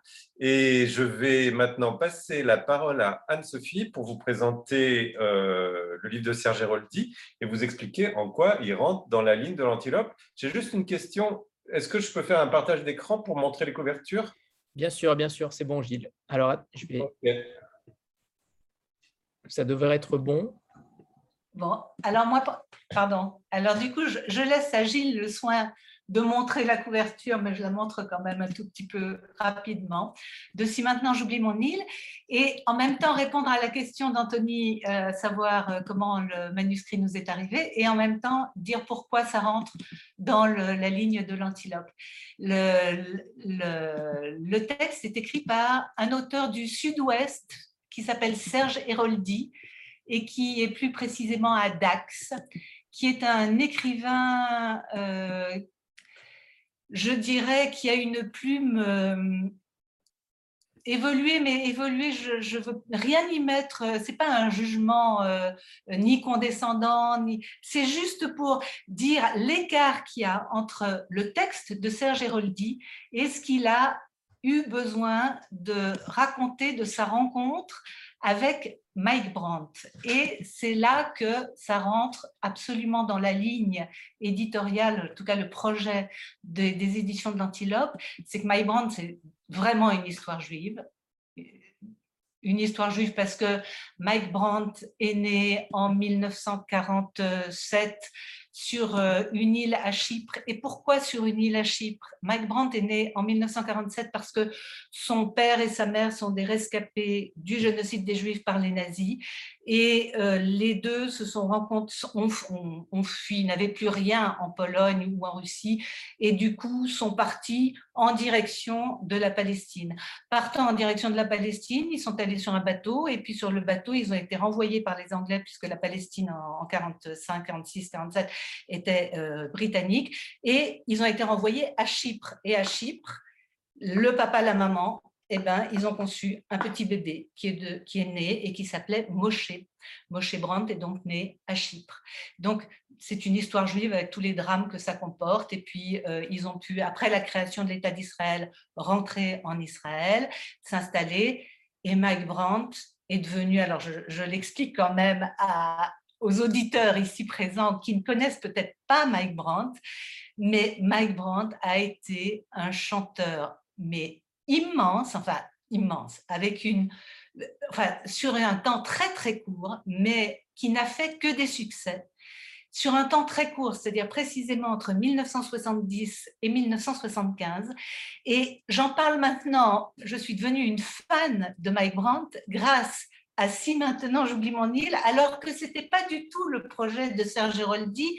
C'est-à-dire que Serge Héroldi, il a rencontré cette histoire, lui qui vient du sud-ouest de Dax, qui lui n'est pas juif, mais qui a été euh, choqué, alors qu'il avait huit ans, il a été choqué par le doigt de Guy Lux qui se tendait vers lui pour annoncer la mort de Mike Brandt. Mort dramatique en soixante-quinze, à vingt-sept ans, il s'est jeté du sixième étage d'un immeuble à Paris, alors que pendant cinq ans, ce garçon qui était d'une beauté rare, qui, était qui avait une voix magnifique, qui n'avait fait que des succès, avait tout pour réussir. Voilà, et ce texte, alors comment ce texte est arrivé à l'Antilope? Eh bien, Serge Héroldi, qui est donc du sud-ouest, Euh, avait proposé ce texte à une maison d'édition qui s'appelle Anacarsis. Et Anacarsis a trouvé le texte très beau, mais n'entrait pas dans sa ligne éditoriale. Et donc, nous en a parlé parce qu'il pensait justement que ça pouvait plus nous concerner que eux. Eh bien, nous avons lu le texte et en effet, on est, on est, comment dire, on l'a tellement aimé que, eh bien oui, on a décidé de le publier. Voilà. Pour la petite histoire, un des animateurs d'Anacarsis est représentant chez Harmonia Mundi, qui est notre diffuseur, et c'est comme ça que le lien s'est fait. Voilà. Euh, bon, apparemment, je ne suis pas très doué pour les partages d'écran. Euh, j'ai vu si, ça on l'a vu. On l'a ah vu, bon, d'accord. Bon, c'est bon, c'est bon. J'avais plutôt envie d'arrêter le, le Non, non, non, c'était bon. C'était bon. Ça, ça allait? Bon. Okay, ah, c'est okay. Parfait. Antoine est un blagueur invétéré. On le connaît. connaît. D'accord, entendu. Euh, Est-ce qu'on passe à la suite, Anthony? Alors oui, oui, bien sûr, et, et notamment euh, peut-être l'ouvrage euh, du premier octobre, qui sortira le premier octobre, euh, Smotché. Euh, voilà, entre Béguière. Les deux, on veut dire un mot sur notre collection de poches, si tu permets. Bien sûr. Alors, euh, est-ce que… Alors qui saura, qui saura partager l'écran? Alors… Donc, ce que Gilles ne va pas dire, parce que Gilles est maintenant très, très occupé, c'est de montrer les couvertures. Ah ben voilà. C'est qu'à l'Antilope, on publie, on a choisi de publier cinq livres par an. Et depuis cette année, de publier aussi les, des livres au format de poche. Et alors, pourquoi au format de poche? Eh bien, justement, pour euh, d'abord, pour garder la maîtrise, comme dit Gilles, des livres, c'est-à-dire euh, faire le poche nous-mêmes. On est une petite maison d'édition, donc autant euh, le faire nous-mêmes. Donc, pour rééditer, des, republier des livres qui ont été publiés à l'Antilope, donc Gittel pour Ishkevitch et autres héros dépités de Sholem Aleichem. Et qui était notre troisième titre. Troisième titre à l'Antilope. En deux mille seize, vous voyez, on a commencé en janvier deux mille seize et en avril deux mille seize, on publiait Ce, ce formidable recueil de nouvelles de Sholem Aleichem. Et voilà, cinq ans après, il paraît en poche. En poche. Et pour publier le, le, la collection de poches de l'Antilope, on décide aussi de publier des curiosités, c'est-à-dire des livres qu'on n'a pas publiés en grand format, parce qu'en grand format, on ne publie que des inédits, mais des curiosités, c'est-à-dire des livres anciens, mais qui méritent quand même d'être, de, enfin, à qui on, on d'être pense découvert. d'être découvert, à qui on On a envie de donner une autre vie. Et donc, Contes juifs est écrit par un monsieur qui s'appelle Léopold von Sacher-Masoch à la fin du dix-neuvième siècle. Et Léopold von Sacher-Masoch était de Galicie, était euh, un noble et s'est intéressé aux juifs. Et c'est très étonnant parce que du coup, il a recueilli comme ça plein de petites histoires traditionnelles juives. Et il a écrit ce texte, lui qui était germanophone, il a écrit ce texte en français, ce qui est une autre curiosité. Et donc, c'est la raison pour laquelle on a trouvé que euh, ça valait la, la peine de le publier en poche. Voilà. Cinq livres par an et cinq livres de poche. C'est en tout cas notre projet pour l'année prochaine aussi. Il faut préciser peut-être aussi que Sacher Masoch est celui qui a inspiré le mot masochisme, puisqu'une partie de son œuvre est, est, est, est imbibée de, de, de, d'histoire masochiste, euh, ce qui n'est pas le cas de ses contes juifs, je précise. Oui, il euh, est connu, le, Sacher Masoch est connu pour un livre qui s'appelle « La Vénus à la fourrure ». Il a eu énormément de succès au début du vingtième, euh, notamment avec « La Vénus à la fourrure ». Et puis après, bah, il a disparu et voilà, on essaye de le faire revenir. C'était un écrivain qui était de langue allemande et le seul texte qu'il a écrit en français, c'est ce, ses contes juifs, justement. Alors, euh, Anthony, tu voulais qu'on parle de notre nouveauté du premier octobre? Tout à fait, qui sort un petit peu du cadre romanesque, pour le coup. Ah oui. Absolument, c'est vrai qu'on a plutôt tendance à publier de la fiction à l'Antilope. Et là, on publie, alors on, on va aussi du côté de la euh, narrative non-fiction, comme on dit. Là, c'est un petit peu plus loin encore, puisque c'est la biogra- Smoche, biographie d'une rue juive de Varsovie. Alors moi, je suis très attaché à ce livre, parce que non seulement j'en suis le coéditeur avec Anne-Sophie, mais j'en suis aussi le traducteur. Je l'ai traduit de l'hébreu, et pour les, pour, parce qu'en fait, le, l'auteur fait beaucoup de références à des textes en yiddish qu'il a traduit lui-même en hébreu. Et du coup, j'ai, pour la traduction française, pour les textes traduits du yiddish en hébreu, je, je les ai traduits directement du yiddish.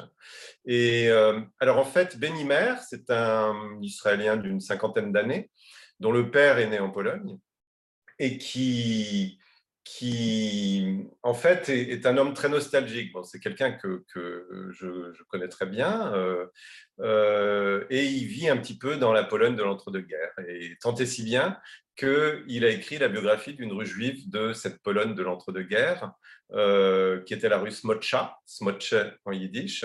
Et alors, pour écrire cette biographie, c'est un petit peu la même démarche que le livre qui est paru il y a un an, et le, le, le, le documentaire de Ruth Zilberman qui s'appelait « Les enfants du deux cent neuf rue Saint-Maur », où elle faisait la biographie d'un immeuble, en fait.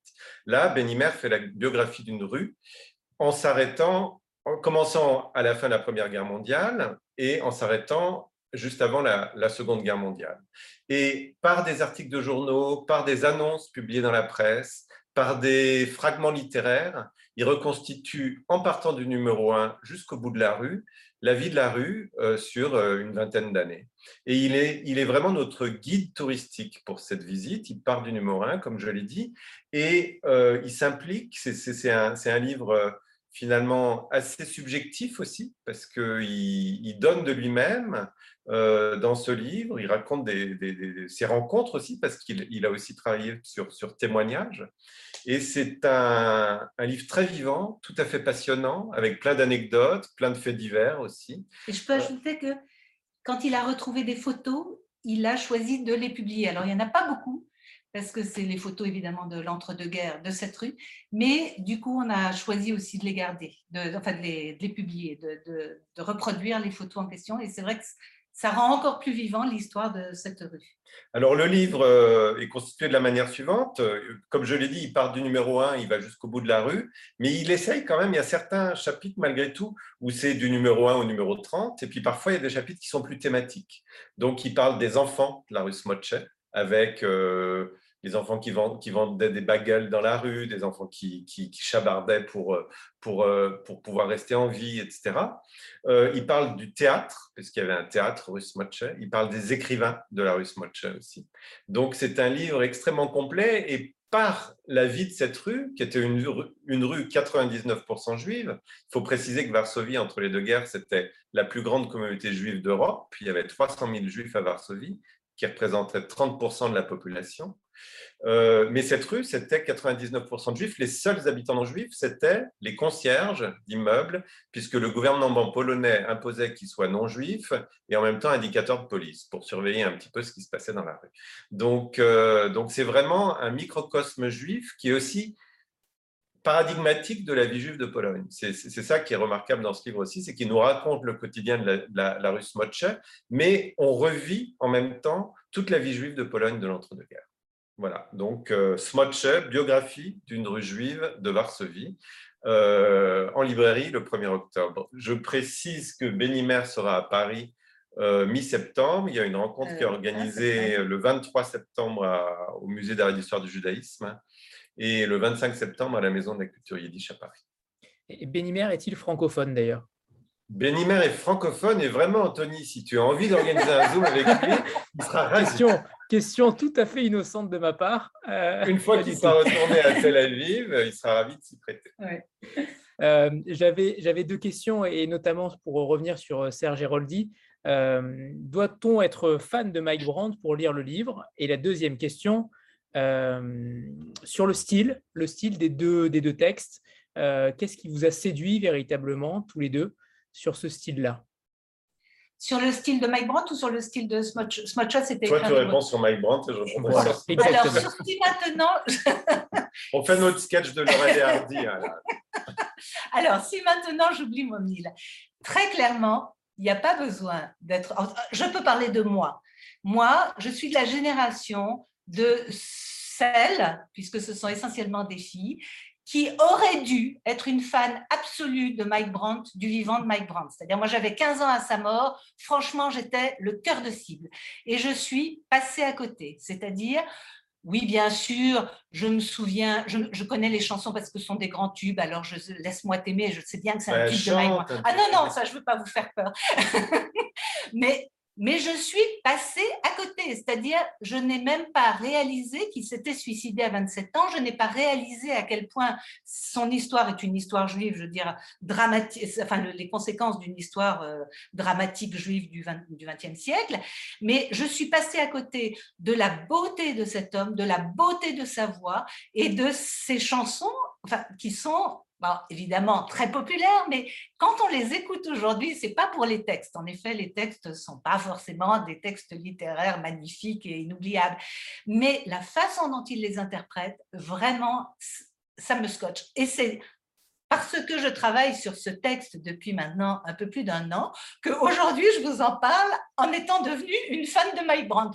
Donc, je sais à quel point il n'y a pas besoin d'être au départ fan de Mike Brandt, mais attention, à la fin du livre, le risque est grand de devenir fan de Mike Brandt, alors que ça n'est pas une biographie de Mike Brandt au sens, au sens de la biographie. C'est vraiment la façon de, de ressentir de Serge Héroldi avec une qualité littéraire excellent, enfin pour que moi je trouve… C'est une très belle écriture, oui, un, un texte très écrit et très érudit. Et très érudit. Alors, en ce qui concerne Bénimer, je vais vous raconter deux, trois choses sur sa biographie. Bénimer, c'est ce qu'on appelle en Israël un datlash, c'est-à-dire dati leshéavar, quelqu'un qui est né et qui a été élevé dans une famille religieuse et pratiquante, juive, et qui est sorti de la religion. Euh, le, pour vous dire, il a deux sœurs dont il est très proche qui ont respectivement neuf et onze enfants chacune. Lui, il n'est pas marié euh, et Mais il a fait toutes ses études dans, dans des, le, le milieu religieux israélien, dans une yeshiva notamment. Il n'est pas allé à l'université quand il avait l'âge d'y aller.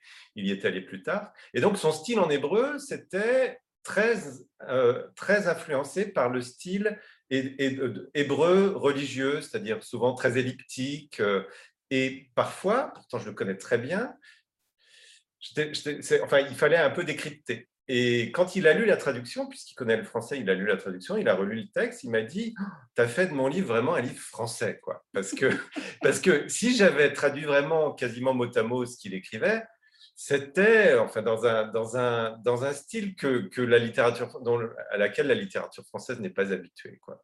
Donc voilà, j'ai un tout petit peu euh, aplani le, le, le texte de façon à ce que ce soit euh, fluide et compréhensible pour, pour, pour, euh, pour un public français. Parfait, parfait. Vous avez respecté le timing. Euh, connaissant euh, Gilles, euh, c'est une performance. Bravo, bravo. Alors, on va faire une petite photo et, et on va passer à l'éditeur suivant. Merci et infiniment merci à tous les deux. Et merci merci et bonne rentrée à tous. Merci. trois, deux, un. C'est bon, parfait. Merci, merci à tous les deux. Au revoir. Au revoir. Au revoir. Et on va donc accueillir David Vincent pour l'Arbre Vengeur. Bonsoir. David, parfait, vous êtes là. Oui, je suis là. Le, le, le soir tombe sur Bordeaux. Parfait. Alors, j'ai mis, j'ai mis des lumières, mais ça, ça fait un peu chaud, j'ai un peu chaud. Non, c'est très bien, c'est très bien. On vous voit parfaitement. D'accord. Bon, alors, j'ai euh... écouté les autres éditeurs avant, ce que je n'aurais pas dû faire, hein, bien sûr. C'était une très mauvaise idée. Voilà. et, et puis là, à droite, tout le monde est en train de dire qu'ils s'en va parce qu'ils ont faim. Voilà, donc, je vais m'adresser à des gens en hypoglycémie ou qui ont loupé lors de l'apéritif. Euh, Anthony, c'est un, un traquenard, quoi. Hein, voilà. Vous... Et merci vous pour le traquenard, quand même. Ça fait, ça fait plaisir. Voilà. Vous allez réveiller. Et moi, je suis un fan du groupe Il était une fois. Et c'est pas Mike Brandt, c'est plutôt Il était une fois. C'est à peu près la même époque. Hein, voilà, c'était les années Daniel Gilbert. Voilà. Bon, ça commence de manière tonitruante. Ça commence de manière tonitruante. C'est parfait, David.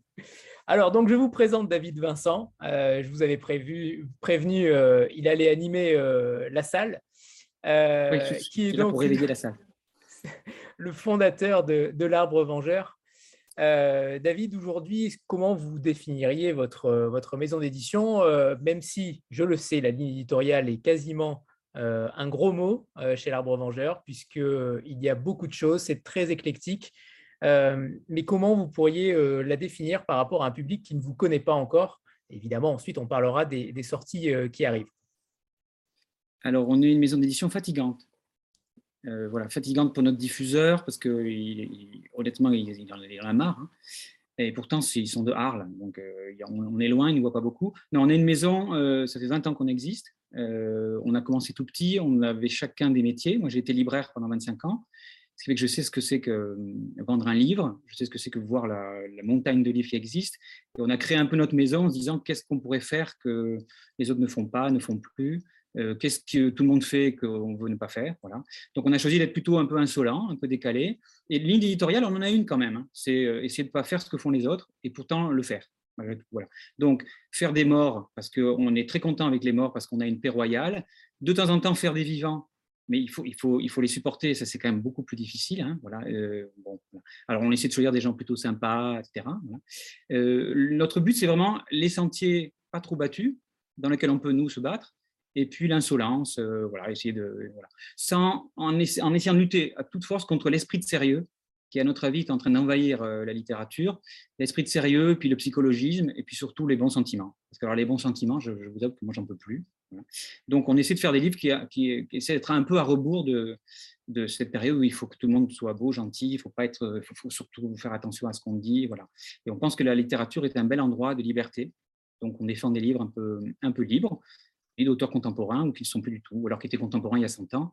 Et parfois, des contemporains d'il y a cent ans ont beaucoup plus de choses à nous dire que des contemporains d'il y a cinq ans. Voilà, c'est parole de libraire. Hein. Voilà. Voilà. Est-ce que, est-ce que je l'ai bien, est-ce que je l'ai bien descendu euh, hein, rapido? C'est voilà. Parfait, c'est parfait. Hein. Une présentation voilà, comme, on, comme on les aime. Voilà, c'est du rapide. Euh, bon. alors, et on sort rentrée... une vingtaine de livres, une vingtaine de livres voilà. par an. Sachant que nous aussi, on a une collection de poches dont je vous parlerai peut-être un peu rapidement. Voilà. C'est ça, l'arbre véhément. Euh, pour l'arbuste, euh, pardon, l'arbuste véhément. Euh, okay, oui. Donc, la rentrée littéraire où il y a euh, trois livres en tout cas qui sortent pour août et septembre, euh, dix-neuf août qui vient de sortir Saint-Just et des poussières euh, d'Arnaud Mezetti, qui est euh, un style plutôt particulier, euh, vous allez nous raconter ça, euh, mmh. et le deux septembre et le seize, quinze rounds euh, de Henri Decoing et Of Course de France, euh, Franz Bartelt. Euh, je vous laisse la parole évidemment, David. Alors, ben, je vais commencer avec un auteur marseillais, parce que je sais que les, les Marseillais ont la cote un peu ici, euh, qui s'appelle Arnaud Maizetti. Alors là, qui, qui, qui, de quel on sort un livre plutôt inattendu, qui ne ressemble pas vraiment à ce qu'on fait, mais on a été assez impressionné par, par l'écriture. Je me suis même demandé pourquoi il nous avait envoyé ce livre à nous. J'ai eu la réponse depuis, euh, qui est un livre qu'on en fait peu, euh, puisque nous, on choisit plutôt les nouvelles, les romans un peu incisifs. C'est un récit autour d'une figure historique. Et cette figure historique, c'est la figure de Saint-Just. Alors moi, je ne sais pas faire de partage d'écran parce que je je, je, je comprends rien, je suis vieux. Et puis, j'aime bien faire des reflets, vous voyez. Euh, donc, ça s'appelle Saint-Just et des poussières. Euh, Saint-Just, alors, j'ai fait une petite tournée de libraire euh, au moment de lancer le livre. Et là, je me suis payé quelques tolls terribles, avoir affaire à des libraires de vingt-cinq ans qui n'avaient jamais entendu parler de Saint-Just. Euh, alors, parfois, je glissais Robespierre. On me dit, ah oui, Robespierre, oui, c'est le nom d'un biscuit. Enfin, bon... Euh, on, c'est une figure importante de la Révolution française. Euh, le type, quand on retient trois choses de lui, c'est que vraiment, il a envoyé tout le monde à la guillotine. Voilà. Euh, C'était un jusqu'au boutiste absolu qui croyait que la Révolution devait se faire sur... Euh, s'il fallait passer par un monceau de cadavres, il fallait le faire. Voilà. Donc, une figure que l'histoire a violemment rejetée en disant euh, « c'est un monstre et c'est à quel point l'histoire peut aller loin. Voilà. » Et Arnaud Maizetti, qui est un type engagé, euh, assez révolté, il dit, mais l'histoire, elle a été écrite par les réactionnaires. Ceux qui ont gagné la Révolution, bah, ce n'est pas Saint-Just, ce n'est pas Robespierre, c'est les autres, c'est les bourgeois. Et euh, effectivement, il n'avait qu'un intérêt, c'est à transformer Saint-Just en un personnage euh, haïssable, euh, incompréhensible, et bien entendu, une sorte de Pol Pot de l'époque. Voilà. Et ce qu'a voulu faire Arnaud Maizetti, c'est dans une sorte de récit, un peu comme Aragon l'avait fait avec la Semaine Sainte, c'est-à-dire que ce n'est pas un roman. Hein.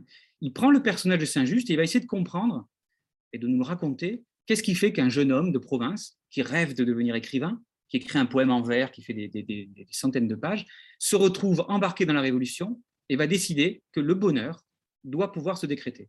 Que c'est insupportable de voir les gens dans la misère, dans le malheur, euh, et que ça, ça doit changer. Et qu'il faut faire tout ce qu'il est possible de faire euh, pour changer. Et il va nous le raconter, comme, et, et, le, et Saint-Just va devenir un personnage de roman, de son propre roman, sachant que euh, l'histoire est là qui attend avec sa grande faux, et que l'histoire va lui régler son compte. Voilà. Alors, c'est un livre dont l'emportement, en quelque sorte, nous a, nous a, nous a subjugué, une écriture, parce que euh, Maizetti euh, arrive à nous dire ce type-là est contemporain.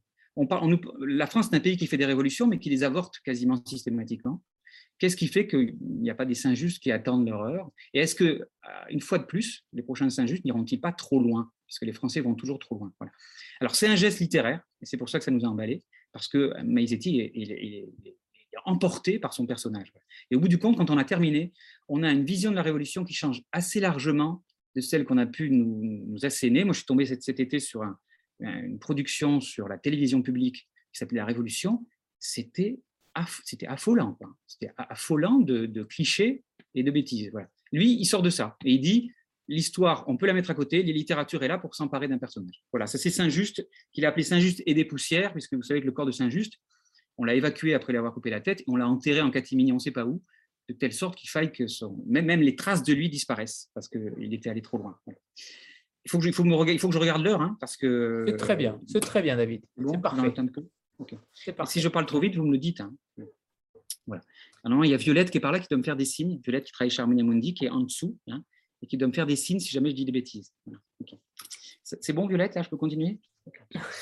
Alors, Violette est okay. Autre chose. Euh, alors, Arnaud Maizetti est jeune, c'est un auteur qui a moins de quarante ans, ce qui est très étonnant pour moi. Je veux dire, il, il a un blog, il a, il a un compte Twitter, enfin, il est très, très, il est très de son temps. Donc, c'est toujours un peu étonnant d'avoir un auteur avec qui on peut parler de choses qu'on ne comprend pas. Euh, c'est pour ça qu'on a choisi aussi de faire un auteur carrément mort depuis longtemps et qui ne peut pas se défendre. Il s'appelle Henri Decoing. Oh, oh ah, je l'ai presque là. Voilà. Henri Decoing, c'est un nom, c'est un nom qui n'est pas inconnu. Euh, D'abord, pas inconnu parce que son fils, euh, Didier Decoing, c'est le président de l'Académie Goncourt. Voilà. Euh, donc, il a un fils qui a, qui, a, qui, a, qui a eu un destin. Et ce fils a d'ailleurs écrit un livre qui s'appelle Henri ou Henri, et qui était un livre hommage à son père. Son père, c'est Henri de Coin, qui est un grand cinéaste français, un grand cinéaste populaire. C'est-à-dire qu'il est arrivé, la nouvelle vague est arrivée, il a ringardisé de façon assez, assez dramatique, ce qui fait qu'Henri de Coin passe pour ces grands cinéastes qui ont beaucoup produit, il fait beaucoup, beaucoup de, de, de bons films, de films moyens aussi, mais un grand cinéaste.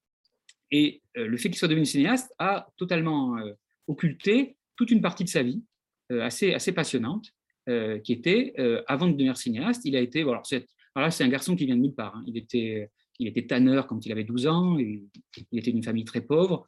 Un jour, on l'a amené à la piscine, il ne savait pas nager, on l'a poussé dedans, il a réussi à peu près à nager, il est devenu champion de France de, de natation, champion olympique de water-polo. C'est un type qui s'est, c'est un self-made man, qui s'est, fait, qui s'est vraiment fait tout seul et qui a décidé de réussir. Il a d'abord essayé dans le sport, euh, et puis s'est intéressé à la boxe. À la boxe, il a créé des salles de sport, il a créé un journal sportif. Voilà. Il a eu une vie comme ça assez incroyable avant de devenir cinéaste. Et puis, à un moment, il a voulu devenir romancier. Et il est devenu romancier, et comme il s'intéressait de façon passionnée à, à, au sport, il a imaginé euh, un roman qui s'appelle quinze rounds, édité chez Flammarion, et qui est un des, à notre avis, hein, parce que moi je, je connais très bien les livres sur la boxe, euh, je ne sais pas si Antoine euh, l'a déjà lu et pourra nous le confirmer, euh, mais c'est un très grand livre à la fois de littérature euh, et un livre sur ce que la boxe, ce que le sport peut avoir de violent et d'intense quand il est transformé en mots. L'histoire est assez simple. C'est euh, on, un homme dans un train croise un psychiatre qui lui dit « Venez voir mon, venez voir mon hôpital, vous allez bien vous amuser ». Et quand il va enfin visiter l'hôpital, il tombe sur un type qui a l'air vraiment pas en bon état, hein, qui est dans son coin, qui marmonne et qui, en fait, toute la journée, revit son dernier match de boxe, celui qui l'a rendu dingue parce qu'il a reçu trop de coups, et qui le revit en permanence. Et il va l'écouter et ce type va faire un monologue, c'est le livre, c'est le monologue, de minute par minute euh, ce qui lui arrive pendant ce match. Et alors, c'est assez saisissant, parce qu'on ne s'attend pas à ça de la part de Delcourt. Hein. Euh, comment on va plonger dans la, psyché, la psyché d'un, d'un pauvre gars euh, qui croit qu'il a le combat à sa main et qui va se faire littéralement détruire parce que personne ne veut jeter l'éponge et qu'il faut qu'il aille jusqu'au bout. Ouais. Alors, ce n'est pas seulement un geste sportif, hein, je pense que j'aimerais bien qu'Antoine nous le dise à l'occasion, mais c'est, c'est, un, c'est, c'est un, un récit très fort de nous dire, voilà, certains hommes sont confrontés à leurs limites, euh, ils les explosent, qu'est-ce qu'il en reste? Au bout du compte, il en reste des mots qu'on ressasse indéfiniment. Voilà, c'est un texte vraiment très fort, euh, et je ne le dis pas seulement parce que j'adore les livres sur la boxe. Alors, on devait avoir une préface de Didier Decoing, c'était un peu notre petit plus commercial, du style le président de l'Académie Goncourt, il va se mouiller, mais euh, deux jours avant le départ à l'impression, Didier Decoing m'a envoyé un texto à dix heures trente du soir pour me dire « en fait, je n'ai pas le temps, voilà, je n'ai pas le temps ». Bon, alors on a mis, on avait fait, une, heureusement, j'avais prévu le coup, on avait une postface, on l'a fait passer en préface, mais on n'aura pas le président de l'Académie Goncourt, euh, Bon, c'est, bon, c'est pas grave, hein, mais voilà, ça nous faisait un petit plus. Donc, j'ai annoncé partout Didier Decoing, il n'est pas là. Voilà. C'est notre redécouverte de la fin d'année. Euh, voilà, on est très fiers. Alors, le problème avec les livres sur le sport, c'est que c'est comme les livres sur les chanteurs de variété. On a, il faut quand même prévenir, dire c'est, on peut quand même faire de la littérature avec des, avec des figures comme ça. On n'est pas obligé de, de raconter des histoires de trappeurs américains ou de, ou de, ou de, de hackers. Ou de, voilà. on, on peut aussi faire de la littérature avec des figures un peu étranges. Voilà. Alors, le livre de Decoing avait été assez incroyablement accueilli à sa sortie. On l'avait même traité, alors, de façon très curieuse, de livre dadaïste. Il faut le faire quand même. Voilà. Parce que les gens ne comprenaient pas du tout euh, dans, quoi, dans quoi on pouvait le classer. Voilà. Et on est très fiers de cette, de cette redécouverte. Voilà, en quinze rounds. Je continue. Et bien sûr, le troisième. Le troisième, Anthony. Le of course. Et bien voilà, of course. Voilà, on passe à quelque chose de complètement différent. Comme disait Anthony, on fait des choses assez différentes, mais il y a un fil conducteur quand même. Hein. Je me suis rendu compte que notre entrée, elle était assez euh, à poigne. Elle était assez... Euh, assez virulente, je dois, je dois être en colère en ce moment. Euh, en fait, on, on édite un auteur que j'aime absolument, par-dessus tout, depuis très longtemps, et à qui je n'avais jamais osé écrire. Euh, un peu, je ne sais pas, euh, des, euh, des complexes de, provinciales. Euh, et puis un jour, je lui ai écrit à Franck Barthel en lui disant, voilà, je, j'adore ce que vous faites, j'ai tout lu. Quand j'étais libraire, j'en ai vendu des... j'en ai vendu des, des montagnes, euh, j'aimerais bien faire un livre avec vous. Il me dit, oh. Alors, il me dit mais, mais je connais bien l'arbre vengeur, j'aime bien ce que vous faites. Il n'y euh, a pas de problème, on va, on va faire quelque chose ensemble. Et euh, il m'a proposé, on, je lui ai proposé euh, de faire un petit livre, et nous voilà avec Of Course. Alors, je ne sais pas si vous connaissez Barthel, Franck Barthel. C'est le plus grand écrivain ardennais depuis André d'Hôtel. Ça, c'est a priori l'argument le plus pourri que je puisse trouver, hein, parce que les Ardennes, les Ardennes, ça fait dix ans que je veux aller dans les Ardennes en vacances. Ma compagne ne veut pas, elle ne comprend pas ce que je veux faire à Charleville-Mézières. Mais j'irai un jour, voilà. Les Ardennes, c'est un paysage où il ne se passe pas grand-chose. Il y a eu juste Arthur Rimbaud, voilà. Alors, il y a même une terrine de volaille qui s'appelle la terrine Rimbaud, il y a, tellement il n'y a rien. Quoi, voilà. Mais Barthelt, depuis trente ans, euh, nourrit son œuvre de ce territoire qui sont les Ardennes. Tout se passe pour lui dans un périmètre qui doit faire vingt kilomètres euh, et qui, qui est comme un peu le, le territoire de Faulkner. Tout se passe là. Donc, dans un endroit où il n'y a pas grand-chose à faire, sinon aller passer la soirée au bar euh, une partie de la nuit. Voilà. Et Barthelt a nourri son œuvre de ça depuis des dizaines d'années. Alors, Barthelt, si je peux faire une petite parenthèse, c'est un type assez à part dans la littérature française. Euh, il a quitté l'école à treize ans avec son certificat d'études et son père est mort de la, sans doute de la silicose parce que c'était un ouvrier et on l'a envoyé à l'usine. Et il a été ouvrier spécialisé pendant une vingtaine d'années. Il a travaillé dans une usine de pâte à papier, ça ne s'invente pas. Euh, voilà. Il avait une vocation d'écrivain parce qu'il avait lu Le pays où l'on n'arrive jamais à huit ans. Il voulait devenir écrivain, mais il était ouvrier. Donc pendant des années, bah, ça a été un besogneux. Euh, il travaillait à l'usine, mais tous les soirs, quand il rentrait, il avait des carnets et il écrivait. Il écrivait, il écrivait, tout ce qui lui passait par la tête, il écrivait. Et puis un jour, il a publié une chronique, un jour, on a fait appel à lui, il a publié. Et puis, au bout de vingt ans d'écriture, il a sorti un texte de son, de son, de son carnet, hein, qui en comptait des centaines de pages, il l'a envoyé à Gallimard, et Gallimard a dit d'où ça sort, ça, hein. Et ils ont édité son premier livre. Et depuis vingt-cinq ans, il est très, très régulièrement édité par Gallimard. Maintenant, il est édité au Seuil, qui édite ses polars, et euh, cette espèce de type étrange qui ressemble à rien a une production des livres qui sortent. Voilà. Alors, Ardennes, euh, les Ardennes, c'est le décor, mais ce qui fait l'intérêt de Barthel, c'est les personnages qu'il invente et la folie qu'il met euh, dans, ses, dans, dans, dans ses livres. Ceux qui les regardent rapidement prennent ça pour des farces, hein, ou pour des séries noires un peu exagérées. Ceux qui, comme moi, sont, sont vraiment passionnés par cet auteur se rendent compte que derrière l'aspect excessif, délirant du livre, se cache véritablement un auteur qui a inventé, en trente ans, une langue qui n'est qu'à lui. Sans doute une langue, parce que c'est un autodidacte intégral. Il a inventé une langue qui n'est qu'à lui, une langue qui est un mélange de raffinement et de vulgarité ahurissante. Il arrive à utiliser euh, très facilement le subjonctif pour raconter des histoires de pochard. Et dans Off Course, c'est une sorte d'hommage à la série, à la série noire, euh, très claire, hein, euh, qui est l'histoire d'un tueur en série qui tue les prostituées la nuit, alors vous voyez le cliché, avec un fer à cheval. Voilà. Euh, c'est, c'est, c'est sa signature. Donc le, le truc sordide, atroce, un fer à cheval. Voilà. Euh, et bien entendu, il est dans une ville où le commissaire a une passion dans la vie, c'est dormir le plus possible. Donc, ce type le réveille trop souvent avec ses crimes. Donc, il n'a aucune envie de, de, de résoudre ça. Mais l'enquête va être menée par un garçon qui s'appelle Boncheval, euh, qui, est un, qui, est, qui est un détective privé que personne n'embauche jamais, euh, qui est un enfant, euh, un bâtard, qui recherche depuis des années son père, mais sa mère lui a avoué qu'elle avait été violée par vingt Anglais. Euh, que, donc, depuis, il cherche parmi les vingt types lequel peut être son père. Enfin, vous voyez le, vous voyez le figure. Et ce type-là, qui n'a rien à faire, va mener l'enquête. Donc ça, ça c'est le, le point de départ de, de l'histoire de Barthel. Après, c'est du délire, parce que bah, avec Barthel, c'est euh, rien n'est raisonnable. Voilà. Et en fait, il se permet ce que les auteurs euh, classiques n'osent jamais, c'est-à-dire aller au bout d'une situation et euh, voir ce que ça donne. Voilà. C'est d'une drôlerie absolument sans nom. Euh, moi, je, il y a des moments où je me marre, franchement. On, on, on rigole un peu honteusement, on dit mais comment il a pu oser faire un truc pareil, quoi. Comment, comment il peut oser, voilà. Et comme il a une langue euh, très raffiné, hein, euh, ça passe, ça passe parce que c'est non. Voilà. Il en a sorti un euh, au Seuil au mois de, d'avril, et depuis on s'est vraiment très très bien entendu. Donc on sort, euh, je vous donne un scoop, au printemps prochain on sort un recueil de nouvelles de lui, et à l'automne on va sortir un extrait de son journal. Il écrit son journal depuis qu'il a quinze ans, et son journal fait cent mille pages. Voilà, cent mille pages, c'est un cas unique dans la littérature française, on va, on va en faire une petite partie, enfin si on a encore les moyens de le faire. Voilà, ça c'était notre, notre Barthel. Alors donc, je réalise ma, mon petit fantasme d'éditeur qui est avoir un texte de Barthel à mon catalogue et en plus un très bon et très drôle. Voilà.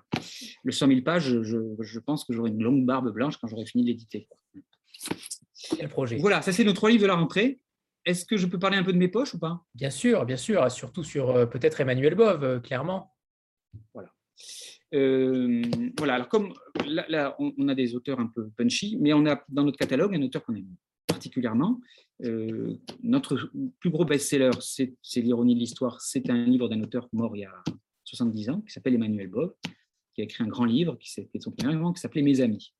Un type qui, qui n'a pas la gloire qu'il mériterait, il devrait être en Pléiade si on était une nation de gens normaux, euh, mais non, il attend toujours son heure de gloire. Il a une vraie reconnaissance, il a un vrai public, grâce à Mes Amis, et nous, depuis des années, on fait partie des quelques éditeurs qui exhumons ses livres. Voilà, alors maintenant, il commence à y en avoir pas mal. Ce type a vécu euh, pas très longtemps, il est mort à quarante-cinq ans d'épuisement, et il a produit énormément pendant les vingt ans euh, de production. Hein. Il a produit plusieurs romans par an, il fallait qu'il fasse, il fallait qu'il nourrisse sa mère et son frère, euh, donc il devait beaucoup produire. Et donc, il, dans le lot, il a produit des choses absolument étonnantes, euh, des livres, euh, on, on est sidéré par leur modernité. Beckett avouait que c'est en lisant Emmanuel Bov qu'il a voulu devenir écrivain, c'est pas rien quand même. Et nous, on, on en a déjà sorti trois, et là, on, on profite du fait qu'on a une petite collection de poche qui s'appelle l'Arbuste véhément, qui est une collection qui a été conçue dans le but de, de rivaliser avec Hachette et le livre de poche, hein, qu'on sent en ce moment un peu fragile. Hein. Le groupe Lagardère ne va pas très bien, c'est le moment de lui tailler des croupières. Enfin, le groupe Lagardère, en attendant, il a sorti Mes Amis en même temps que nous, hein. Ça ne coûtait pas grand-chose. Donc, euh, on a notre petite collection de poche qui s'appelle l'Arbuste véhément. On en est à vingt titres, on fait à peu près six livres par an. Et là, le but de la collection, c'est de soit ressortir des livres de notre catalogue, un peu comme disait l'Antilope, pour pas qu'ils nous échappent et qu'on qu'on les garde dans notre catalogue, ou alors des livres d'auteurs qu'on aime bien et euh, qui permettent à un petit prix de toucher peut-être à notre public. Et là, le Emmanuel Bov qu'on sort, il s'appelle Un célibataire. C'est un, un Bov peu connu, peu connu, qui se passe sur la Côte d'Azur, ce qui est encore plus exceptionnel parce que normalement, Bov, ça se passe dans des endroits où il pleut. Là, il fait beau. Et c'est un des rares Bov où il y a un côté un peu souriant, un peu, un peu plus ironique, euh, souriant que d'habitude, parce qu'habituellement, c'est... les personnages sont assez tristes. Euh, et là, c'est l'histoire d'un, d'un, d'un, d'un retraité qui a, qui a fait fortune, qui profite de sa retraite sur la Côte d'Azur. Il a une passion dans la vie, il veut trouver euh, la femme de sa vie. Voilà, il considère que, vu sa situation, il a droit à une épouse de qualité. Et il se dit que euh, nulle part, c'est mieux que la Côte d'Azur pour trouver la femme idéale. Donc, le livre va être le parcours de cet homme, atteint un peu du syndrome de Don Juan, avec du bide, Euh, enfin, le côté bourgeois, quoi, qui est persuadé qu'il a du succès avec les femmes. Voilà. Et qui se heurte à une chose terrible, c'est qu'il ne comprend absolument pas les femmes. Il, il, comprend, il, comprend, il, il tombe systématiquement à côté de la plaque. Et ça crée un phénomène euh, d'humour. Alors, ce n'est pas drôle, Bov, hein, on a du mal à rigoler avec Bov. Ou là, il faut vraiment avoir pris un truc. Mais il euh, y a, un, y a une, une, une drôlerie dans cet homme qui est en permanence décalé avec les femmes, Qui, euh, de qui il s'attend toujours à des moments merveilleux avant de se rendre compte qu'elle le trouve complètement ballot, stupide, et cetera. Et que la seule femme qui est amoureuse de lui, il ne la regarde même pas. Voilà. Alors, c'est du Bov, c'est fait avec rien. On a l'impression que c'est fait avec rien, comme les, tous les grands écrivains. C'est-à-dire que c'est, c'est, une, c'est une langue très économe, très fine.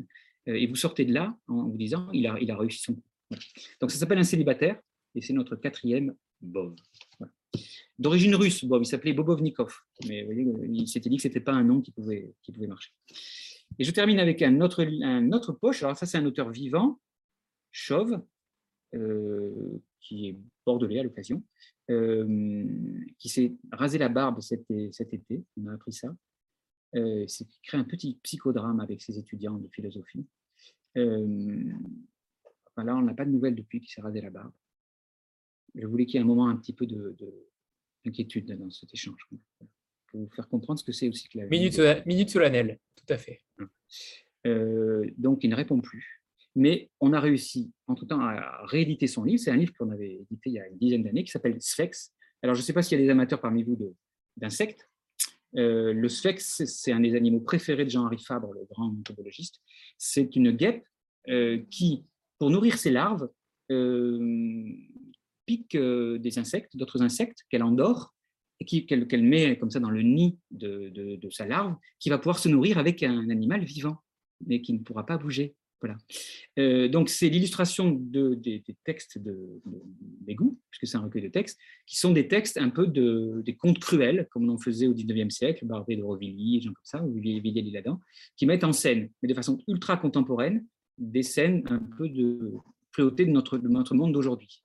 Il dit, voilà, on a, on a tendance à beaucoup euh, euh, sublimer euh, le temps ancien, la beauté de la cruauté de la littérature ancienne. Il dit, on, a, on vit de nos jours un monde euh, laid, assez laid, un, un monde de parking, de centres commerciaux, enfin, on, on vit dans un environnement assez laid, sur lequel on pense que la fiction n'est pas possible, à part Olivier, je ne parle pas d'Olivier Adam, hein, qui arrive à vous sortir n'importe quoi euh, qui se passe... Euh, qui se passe sur un parking, mais euh, une sorte de, de, de littérature dont le décor, a priori, n'est pas n'est pas susceptible de créer de la littérature, et lui, il en crée, avec des situations limites. Alors, je ne vous les raconte pas, je sais juste susciter un peu votre curiosité, et c'est, c'est terrible, c'est terrible, c'est cruel, c'est, c'est, c'est intriguant. Voilà.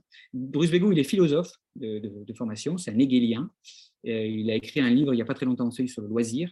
Euh, et en fait, quand il écrit de la littérature, c'est pour se distraire euh, des concepts philosophiques. Parce que parfois, vous savez, il doit se réveiller en disant « il en a marre d'être philosophe ». Je, je, quand il parle, on ne comprend pas de quoi il parle. Voilà, là, là, on comprend de quoi il s'agit. Voilà. Donc, c'est notre vingtième arbuste véhément. Magnifique bleu et collection. Rouge. On a fait une petite maison dessus. Voilà. Pour, pour nous, c'est l'image du bonheur, le pavillon que nous ne pourrons jamais nous offrir. Sacré David Vincent. Euh, Alors, oui. J'ai tenu la corde, le délai, c'est bon. Violette, Marie, parfait. Regardez les commentaires à côté. C'est parfait. Lis, Je, Violette est fière. Euh, ça suffit. On me dit ça suffit. Voilà. Okay. on, on, euh... on écrit clairement David, ça suffit. Ok. Alors, c'était pour l'humour, bien sûr. Alors, euh, on va faire une petite photo de groupe. Merci infiniment, David. Merci beaucoup. On n'a pas été déçus, hein, comme toujours. Bon, c'est gentil, hein, en tout cas, de m'avoir invité, Anthony. Avec grand plaisir. À bientôt. À bientôt. Merci infiniment, David. Au revoir, au revoir Et... à tous. Au revoir. Je regrette que tout le monde ne se soit pas présenté, d'ailleurs. C'est ça. Au revoir. Euh, au revoir.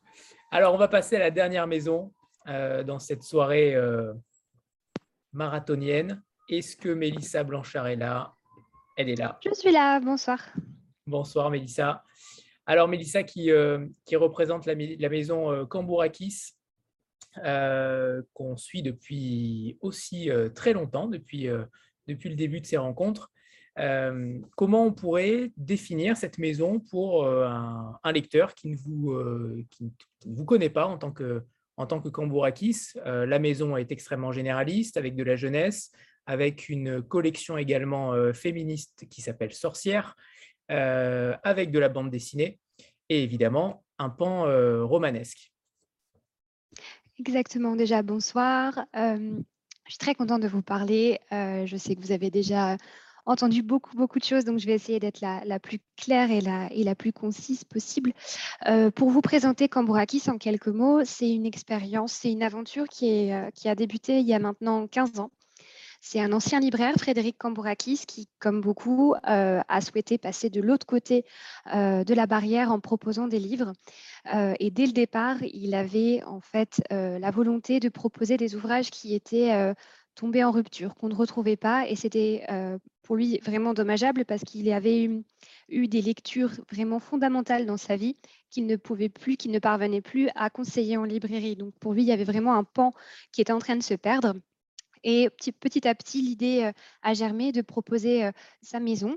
Euh, il s'est lancé donc en deux mille six avec la, euh, conjointement la littérature euh, étrangère et la bande dessinée. Et progressivement, il a voulu étoffer le catalogue euh, dans la volonté de, de proposer des lectures à, à, à tout le monde.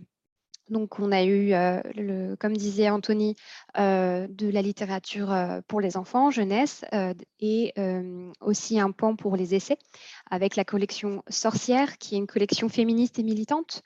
Et il y a vraiment une volonté, un fil conducteur. On a vraiment énormément, là, en quinze ans, on a six cents titres au catalogue maintenant. Euh, mais si on devait trouver un trait, un fil conducteur entre tous ces ouvrages, il y a vraiment une volonté de, de s'ouvrir euh, sur le monde, que ce soit le monde contemporain, questionner notre époque, que ce soit euh, s'ouvrir à d'autres cultures. On traduit des livres depuis euh, treize langues.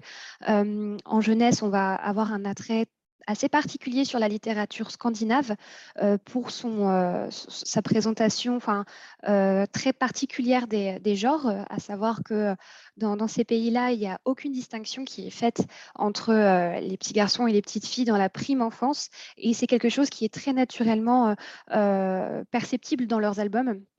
Alors qu'en France, on a malheureusement souvent des, des albums assez stéréotypés. Et voilà, l'envie de, de proposer des, des imaginaires nouveaux, de proposer euh, de, de nouvelles cultures, c'est ce qui a vraiment, euh, je pense, motivé Frédéric Cambourakis. Euh, donc voilà, c'est tout ça, Cambourakis, c'est énormément de choses, euh, beaucoup de langues, beaucoup de destinations, beaucoup d'évasions, euh, que ce soit en littérature, en bande dessinée, En, en jeunesse. C'est ce qui motive un petit peu le choix de l'équipe quand on a à trancher sur des manuscrits.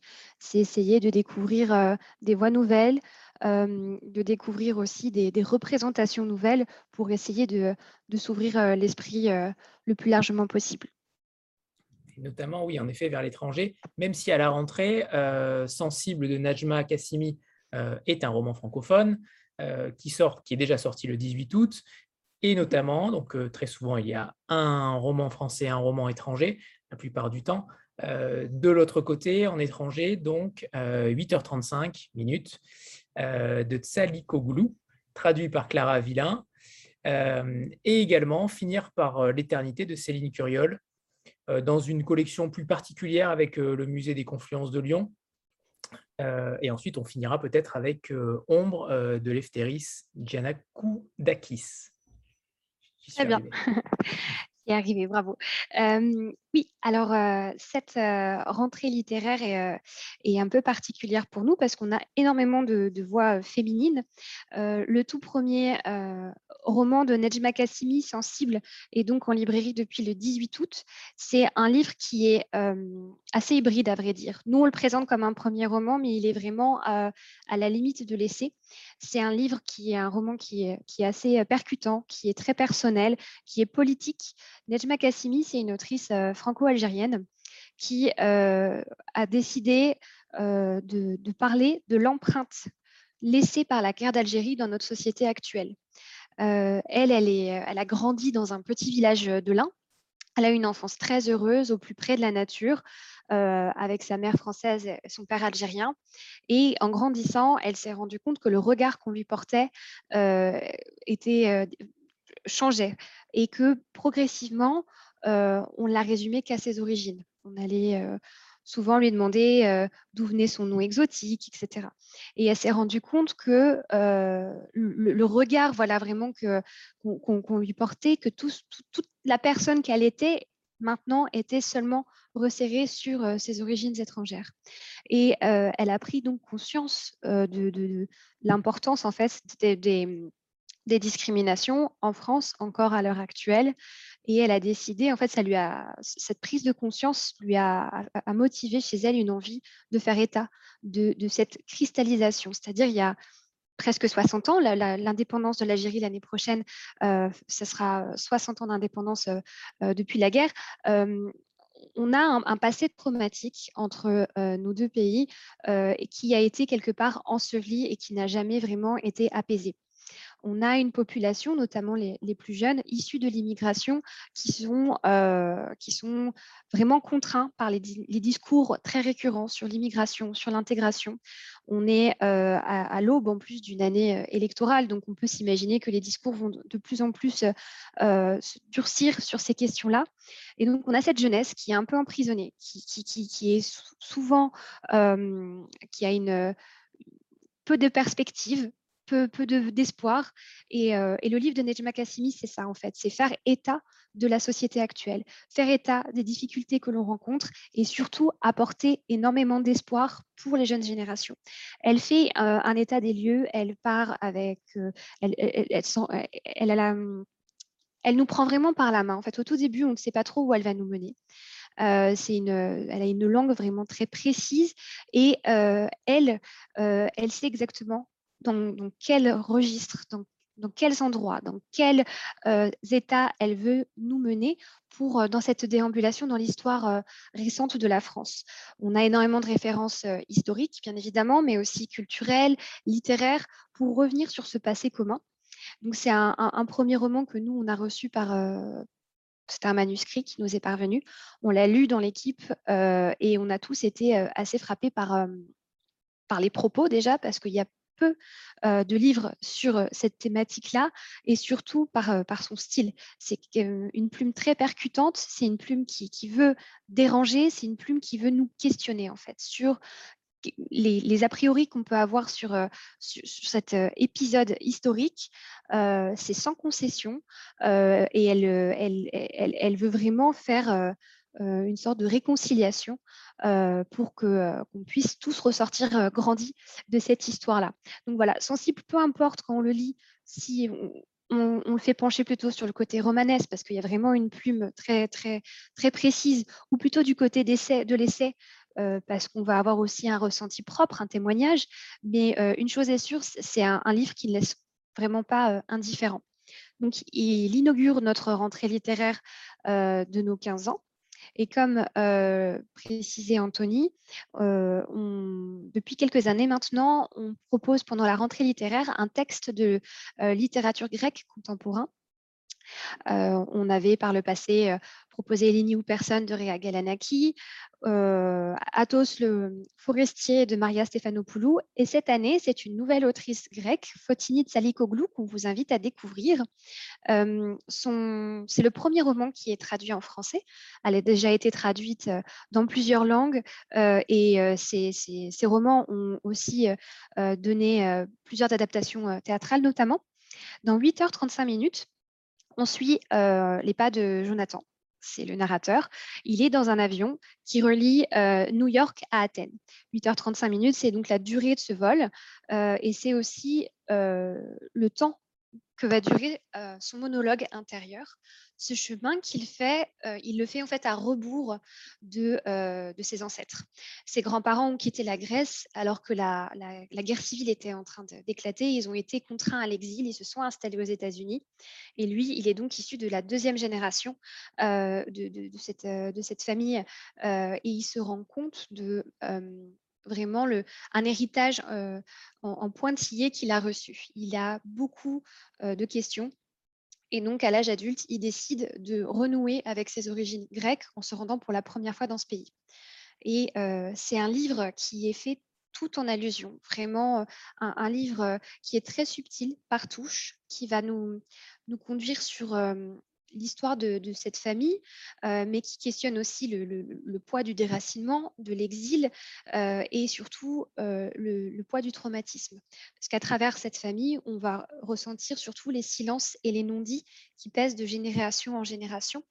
Il y a vraiment une question, en fait, surtout, j'y repensais euh, tout à l'heure en, en entendant les autres éditeurs, s'il y a un fil euh, qui peut euh, relier nos ouvrages de, de, de doute euh, en grand format et en poche, c'est la question de l'identité.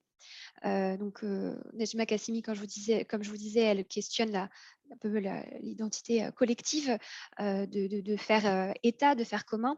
Et ici, avec Fotini Tsalikoglou, c'est plutôt l'identité individuelle et euh, le poids des traumatismes euh, que l'on euh, transmet de génération en génération. Et Jonathan, on découvre peu à peu qu'il est porteur malgré lui de lourds secrets euh, qu'il essaye de dénouer au fur et à mesure. Donc, comme je disais, c'est une, c'est une intrigue où euh, tout est fait vraiment subtilement, par touche, et c'est au lecteur de recomposer peu à peu euh, l'histoire de cette famille et de comprendre les différents drames euh, qui ont ponctué euh, leur, euh, leurs existences. Euh, c'est euh, donc un, un, un ouvrage à retrouver dans notre collection grecque et qui a été traduit par euh, Clara Villain. Et pour information, si jamais vous êtes dans la région ou si vous participez au festival de Nancy, le livre sur la place, Fotini Tsalikoglou euh, y participera. Euh, et c'est euh, le dix, onze et douze septembre prochain. Euh, comme on, on en parlait juste avant, le dernier titre en grand format de doute, c'est euh, Finir par l'éternité de Céline Curiol, dans une petite collection euh, qui, que l'on que l'on coédite avec le, le Musée des Confluences, la collection Récits d'objets. Le Musée des Confluences de Lyon invite les auteurs en fait à visiter leur collection et à choisir un objet qui deviendra euh, qui, qui, qui, qui mettront dans une intrigue dans, au cœur de leur livre. Donc, c'est une, c'est, c'est une collection qui a quelques années déjà, et ça fait un an maintenant que Cambourakis euh, l'édite avec, euh, avec eux. Et Céline Curiol, quand elle s'est rendue à Lyon, elle a vraiment jeté son dévolu sur une machine euh, spécifique, euh, une machine à chiffrer qu'on utilisait pendant la Seconde Guerre mondiale pour euh, brouiller les communications et éviter qu'elles ne tombent entre des mains ennemies. Donc, c'est un outil qui est devenu complètement euh, désuet, qui finit euh, voilà, sous cette vitrine euh, dans ce musée et qui a beaucoup intrigué euh, Céline euh, et qui, euh, qui en fait euh, le point de départ de, de son histoire, à savoir une femme qui euh, commande en ligne une, une, une machine à écrire à des fins totalement décoratives et qui reçoit par erreur cette énorme machine à chiffrer sans savoir exactement son intérêt, et cetera. Et de ce point de départ, je ne vais pas vous en dire beaucoup plus parce que le, le roman est très court, il fait soixante pages, euh, il se lit d'une traite, mais ce qui est très intéressant, c'est qu'il est à la limite de la philosophie, car Céline euh, va questionner en fait la place que l'on donne au secret dans, nos, dans notre vie, à une époque où on est constamment pousser euh, au, au, au dévoilement. Sur les réseaux sociaux, on va évoquer nos moindres faits et gestes. Euh, voilà, on est dans la démonstration permanente de ce que l'on pense, de ce qu'on ressent. Et elle euh, se demande si un jour, le secret euh, que l'on garde, que l'on chérit ou que l'on cache euh, de façon un petit peu honteuse, euh, est-ce qu'il euh, il subsistera ou est-ce qu'il il, il est mené à disparaître ? C'est un ouvrage qui, euh, comme je vous disais, il est né dans un musée. Et, euh, et, et ce qui est intéressant avec cette collection-là, c'est que ça donne vraiment envie ensuite de, de prolonger la lecture en allant dans des musées, en redécouvrant des objets qui, qui, qui sont devenus complètement, euh, euh, enfin, qui, qui, qui sont plus du tout dans nos quotidiens. Donc, euh, c'est, ça, ça donne vraiment envie de, de, de, de retourner dans les musées. Je vous, je vous invite en tout cas à découvrir la collection du musée de, des Confluences, si jamais vous êtes... Euh, aussi dans la région. Euh, donc ça, c'est les titres d'août. Si euh, vous me permettez, je, je voudrais euh, juste parler d'un poche qui sort aussi en août avant de parler du, du polar, si, si ça ne pose pas de problème, euh, Anthony. Bien sûr, bien sûr, bien sûr, aucun problème. Euh, c'est euh, donc voilà, c'est un petit pas de côté parce qu'au niveau de la rentrée littéraire, on a tendance à beaucoup parler des, euh, des grands formats. Euh, ce, mais je, je voulais en profiter pour vous parler d'un poche. Euh, il, il, est, il est inédit, il, il est pas du tout, euh, il, est, il n'existait pas en grand format. Euh, il est en librairie aussi depuis le dix-huit août. C'est Nénuphar de euh, Ella Cara de Loria. C'est un, un, un roman qui est, euh, euh, à mon sens, assez euh, incroyable euh, parce que euh, Ella Cara de, de Loria, c'est une ethnologue, c'est une linguiste euh, qui était euh, biculturelle, à la fois amérindienne et américaine, et qui s'est intéressée de près à sa propre communauté, à savoir les Sioux Dakota. Et euh, donc, elle est partie du postulat que la fiction était plus intéressante et plus importante pour transmettre la réalité de la vie de sa communauté plutôt qu'un récit scientifique très aride, euh, très factuel. Et du coup, euh, elle, s'est, euh, voilà, elle a fait des, des travaux dans sa communauté et pour rendre euh, la, le, le quotidien, les rituels euh, de, de, de, de, cette, euh, de, de cette communauté euh, amérindienne, elle est passée par la voie de la fiction. On suit euh, trois générations de femmes Euh, dans, cette, euh, dans ce, ce, ce grand, grand espace et on est euh, vraiment happé euh, par, euh, par cette voix qui, qui nous permet de vraiment prendre à rebours tous les clichés qu'on peut avoir euh, sur euh, les, les, les, les Sioux euh, et, euh, et ça permet de vraiment avoir une, une représentation au plus près euh, de la... De, de, de, leur, de leurs habitudes, de leurs us et coutumes, euh, tout en passant par euh, le côté fictionnel. Donc, on est vraiment pris dans une histoire, mais tous les faits qui sont aux alentours sont véridiques. Donc, c'est, euh, c'est vraiment un, un, un ouvrage particulier pour euh, redécouvrir à travers la voix d'une femme euh, sa propre communauté. Euh, et pour la petite histoire, euh, les travaux que, que Ella Cara de Loria avait fait à l'époque euh, ont, ont tous été plus ou moins ensuite, euh, euh, comment dire, euh, étaient signés par, par un homme et elle, est, elle est, malheureusement a été un petit peu effacée comme ça de l'histoire et tout l'apport qu'elle a pu apporter au niveau de la, de, de, de, de, de la, l'apport scientifique qu'elle a apporté malheureusement euh, et, et vraiment tombé euh, dans l'oubli. Et euh, en tout cas, grâce à ce roman, on, on, on peut découvrir une grosse partie de, de son travail. Euh, je, pardon, je souris, c'est les, les messages que je vois à côté euh, qui me font sourire. Euh, pour, euh, voilà, pour août, voilà tout ce que vous pouvez d'ores et déjà trouver en librairie, euh, voir avec les libraires si certains ont, ont lu pour avoir leurs opinions, et cetera. Et pour revenir sur euh, septembre, donc au premier septembre, on va avoir un grand format en polar. Euh, c'est une nouveauté euh, c'est parce que euh, c'est tout nouveau. Pour nos quinze ans, on a décidé de proposer des polars, mais des polars à la sauce Cambourakis, c'est-à-dire euh, on s'intéresse à, euh, euh, aux polars du monde entier, savoir comment... d'ingrédients communs, on sait tous que voilà, on, est, on va avoir une enquête, un meurtre, un enquêteur, euh, des indices, une recherche, et cetera.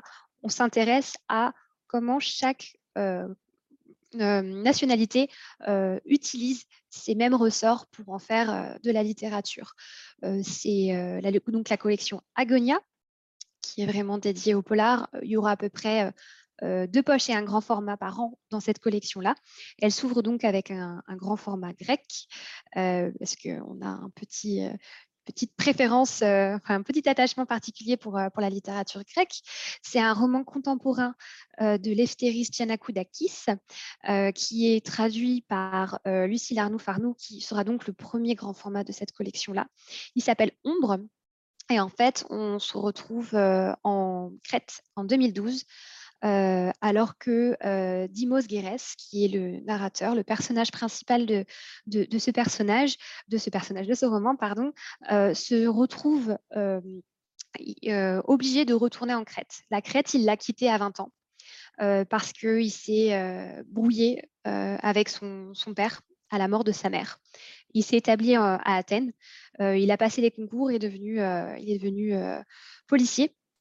Il a essayé d'avoir la carrière la plus, euh, la plus tranquille possible, à savoir il travaille au service des passeports, euh, il n'a pas un grand intérêt pour son travail, son travail lui, lui a juste permis de pouvoir partir de son foyer qui était assez étouffant. À quarante-cinq ans, on le contacte et on lui prév... on, on l'informe que son père est mourant. En Grèce, euh, même si voilà, pour lui, euh, son père était mort euh, des années auparavant, il y a... Euh, vraiment toutes euh, des rituels au niveau de la, de, de l'accompagnement des défunts. Il y a énormément de traditions. Il y a un poids euh, qui, euh, qui pèse sur l'épaule, les épaules de ce personnage parce que, étant fils unique, et même s'il a rompu avec son père, il se sait contraint de l'accompagner euh, lors de ses derniers instants. Et donc, malgré lui, il se doit de retourner en Crète. Donc, il y va vraiment à reculons. Le, le, le roman s'ouvre par ça. On, on le suit dans le ferry. Il arrive en Crète. Il fait tout pour être le dernier à sortir du, du, du, du, du bateau. Euh, c'est, c'est à la limite euh, que, que quelqu'un vienne le chasser parce que le ferry doit retourner ensuite euh, faire un autre voyage. Donc, voilà, il se retrouve un petit peu... Euh, au port d'Héraclion, qui n'est pas l'endroit le plus fantastique hein, quand on est allé en Crète. Euh, il, il essaye de vraiment... Il, il, De, de retarder le plus possible ses retrouvailles avec son père, parce qu'il ne sait pas dans quel état il va le retrouver, il ne sait surtout pas dans quel état il va être.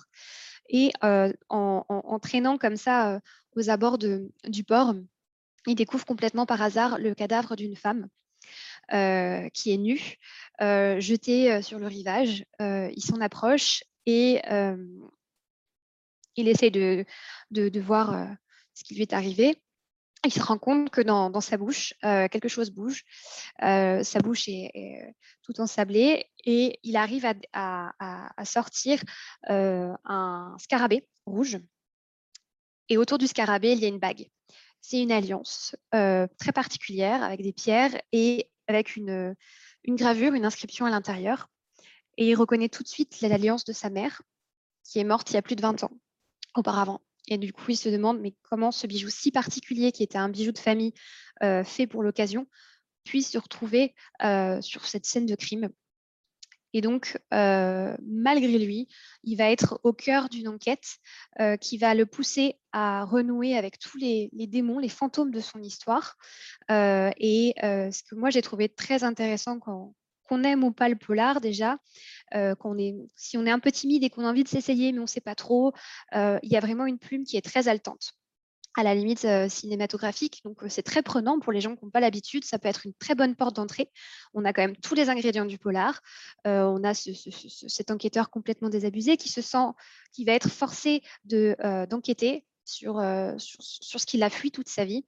Et euh, il va... Euh, aussi retrouver euh, des amis, euh, des connaissances, de la famille qu'il a quittée depuis vingt ans. Et moi, ce que je trouvais très intéressant, c'était la confrontation entre le, le point de vue de la jeunesse, où tout le monde avait vraiment énormément d'espérance, euh, beaucoup de projets, et vingt ans après, voir la concrétisation ou pas de ces envies-là, savoir ce que la, fille, la vie a fait de toutes ces, ces personnes. Euh, là, c'est... Donc voilà, c'est un, un roman qui, euh, qui est assez euh, haletant, euh, qui, euh, qui nous envoie dans euh, différentes euh, époques pour essayer de comprendre le mystère autour de, de cette bague. Euh, voilà pour, euh, pour euh, Lefteris Giannakoudakis, qui lui aussi sera à Paris euh, lors d'un festival euh, euh, prochainement. Euh, j'ai plus les dates, mais je, je le remettrai sur les réseaux sociaux. Euh, c'est début octobre normalement. Et, euh, et ce sera l'occasion, si jamais euh, le polar vous intéresse, de, de le rencontrer. Euh, je voulais vous parler de deux autres petites choses avant de vous laisser euh, euh, tranquillement euh, retourner dans, dans vos foyers, pouvoir manger, et cetera. Euh, on a parlé de la collection sorcière, alors que peut-être certains et certaines d'entre vous euh, connaissent déjà ou pas. Euh, on a euh, du coup euh, cette collection qui est féministe, militante, qui s'est fait beaucoup connaître par des essais, euh, mais qui s'ouvre peu à peu à de la littérature. Euh, je voulais vous parler notamment d'un passage en poche le premier septembre du premier roman de Marcia Burnier, Les Orageuses. Alors, Les Orageuses euh, était paru à la rentrée euh, deux mille vingt, donc il y a tout juste un an. Et euh, Marcia Burnier euh, a, est partie d'un constat simple. Quand une femme euh, est victime d'une agression, d'harcèlement, de viol, euh, seulement un pour cent des agresseurs sont ensuite conduits en justice. Et elle se demandait, pour les quatre-vingt-dix-neuf pour cent autres victimes, que se passe-t-il? On a là un groupe d'amis qui ont toutes été voilà, victimes euh, d'agressions ou de viols et qui euh, veulent faire face à ce manque de, de solutions euh, judiciaires pour, euh, pour pouvoir se reconstruire. Je vous disais, les, le, le fil conducteur de, de l'identité, mais c'est aussi la construction de soi et la reconstruction. Et là, on est face à des traumatismes qui, qui, qui, qui sont vraiment euh, qui, qui, qui, qui chamboulent, qui... qui, qui qui marque sur des années. Euh, Marcia euh, a elle-même été victime, a beaucoup d'amis qui ont été victimes, et elle, elle, elle retranscrit parfaitement le fait que pour, pour la victime, euh, le, le, le traumatisme perdure d'année en année. C'est quelque chose qui, euh, ça crée des crises d'angoisse qui, qui sont toujours présentes. Euh, et l'entourage, même s'il est bienveillant, au bout d'un moment, a l'impression qu'il faut avancer, il faut se reconstruire, il ne faut plus y penser. Mais on a ces femmes qui sont vraiment, elles, euh, emprisonnées dans ces histoires-là. Et donc là, on a un groupe d'amis qui décident de reprendre contrôle de leur vie, qui décident de, euh, de faire basculer, en fait, euh, la violence. Alors, on n'est pas du tout dans un, dans un, dans un roman très, très sang, euh, sanguignolant et euh, où on essaye de tuer tous les hommes, pas du tout. On a juste un groupe de femmes qui décident de reprendre le contrôle et euh, qui euh, vont, par exemple, essayer de trouver des moyens de... Euh, de faire ressentir leur peine euh, à leurs agresseurs. Ça va être saccager un appartement, ça va être euh, taguer dans la rue le nom de, de la personne qui les a agressés. C'est en tout cas reprendre le dessus et essayer de, euh, de, de, de réécrire une partie de leur histoire pour que enfin cette partie-là soit, soit derrière elle. Donc, c'est un, c'est un court roman, mais qui est vraiment extrêmement euh, euh, percutant. Il est saisissant euh, et il permet de, de, de vraiment nous faire réfléchir un petit peu sur euh, la culture du viol et, euh, et, et, et les idées un petit peu qu'on peut avoir euh, face aux, aux agressions sexuelles et surtout le, le manque criant d'aide qui, sont, euh, qui, qui, qui est apportée à, euh, aux victimes. Donc, ça, c'est euh, à retrouver du coup en rayon littérature poche. Et donc, le dernier titre dont je voulais parler, toujours en sorcière, euh, c'est un album jeunesse. Alors, il n'est pas avec moi, mais vous le retrouverez facilement sur nos réseaux sociaux parce qu'il paraît le premier septembre et on commence un petit peu à, à, à en montrer des extraits. Il s'agit de La demeure du ciel de Laura Nsafou et Olga Guillot. Laura Nsafou, c'est une blogueuse afroféministe qui, euh, elle, euh, se désoler vraiment du manque de diversité en littérature jeunesse. Je vous invite à faire l'expérience. Euh, si vous, en avez, vous avez des albums jeunesse chez vous, ou la prochaine fois que vous allez en librairie, regardez les albums et vous verrez que euh, soit on a des personnages humains et euh, le modèle un peu universel, ça va être euh, le petit garçon blanc à l'image du petit Nicolas, ou alors on va avoir des, des, des albums avec des animaux. On a très, très peu d'albums qui permettent de créer une vraie diversité dans la représentation des personnages. Euh, et euh, et c'est désolant pour les enfants issus de, de, de minorités parce qu'ils n'ont pas de personnages euh, vers lesquels s'identifier plus facilement. Laura Nsafou, elle a proposé trois albums aux éditions Cambourakis avec toujours euh, au milieu euh, central de, de l'histoire une petite euh, héroïne noire. Alors dit comme ça, ça semble anecdotique, mais d'une part, c'est très rare et euh, surtout, à chaque fois, elle aborde des thématiques qui sont, euh, euh, qui sont, qui sont assez euh, sensibles.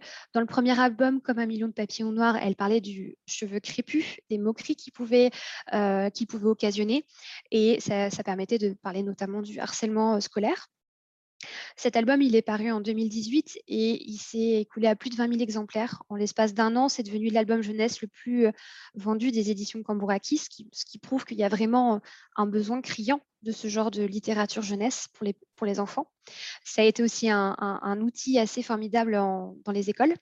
On a eu beaucoup de retours de, d'enseignants qui nous disaient que c'était un manque dans la littérature jeunesse et que du coup, c'était, euh, c'était vraiment euh, des, des thématiques très importantes à aborder à l'école pour parler de la tolérance, pour parler de la différence. Le deuxième album s'appelait « Le chemin de Jada ». Il était sur le colorisme. Le colorisme, c'est une discrimination basée sur la couleur de la peau. Et en fait, on préfère des carnations, des, des, des carnations plus claires aux plus foncées. Donc, le dernier album qui paraît le premier septembre, c'est La demeure du ciel. Il a une thématique encore plus universelle, parce qu'il est sur la question du deuil euh, et comment aborder euh, avec les enfants euh, la, le départ de ceux qu'on aime. C'est un, un album qui est toujours comme, euh, comme c'est si bien les faire, euh, Lorraine Safou, c'est extrêmement poétique, c'est très doux.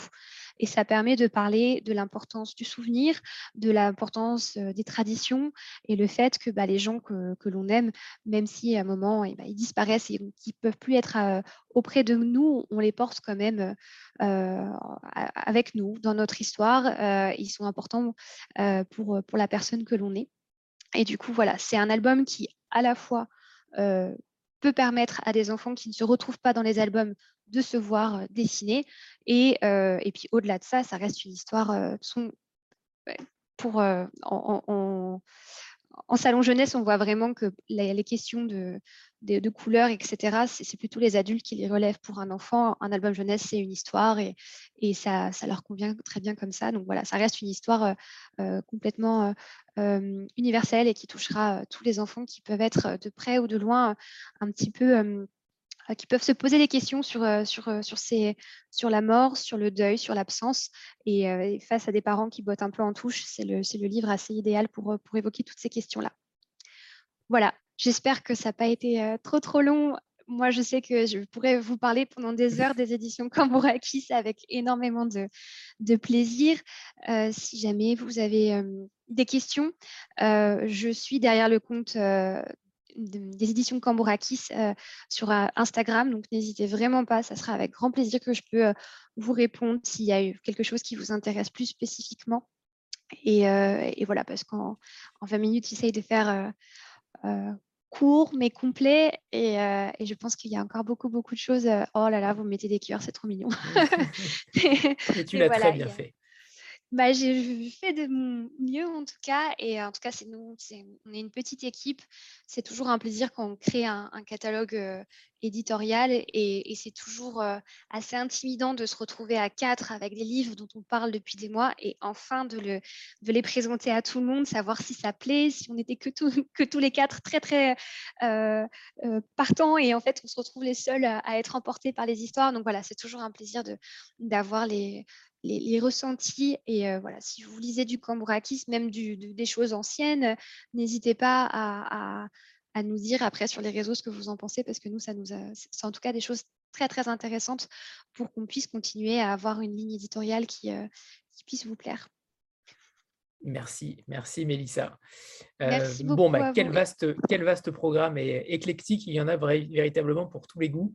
Euh, que ce soit chez Cambourakis ou chez les autres éditeurs. On va faire une petite photo euh, de, de groupe pour terminer. trois, deux, un. Parfait.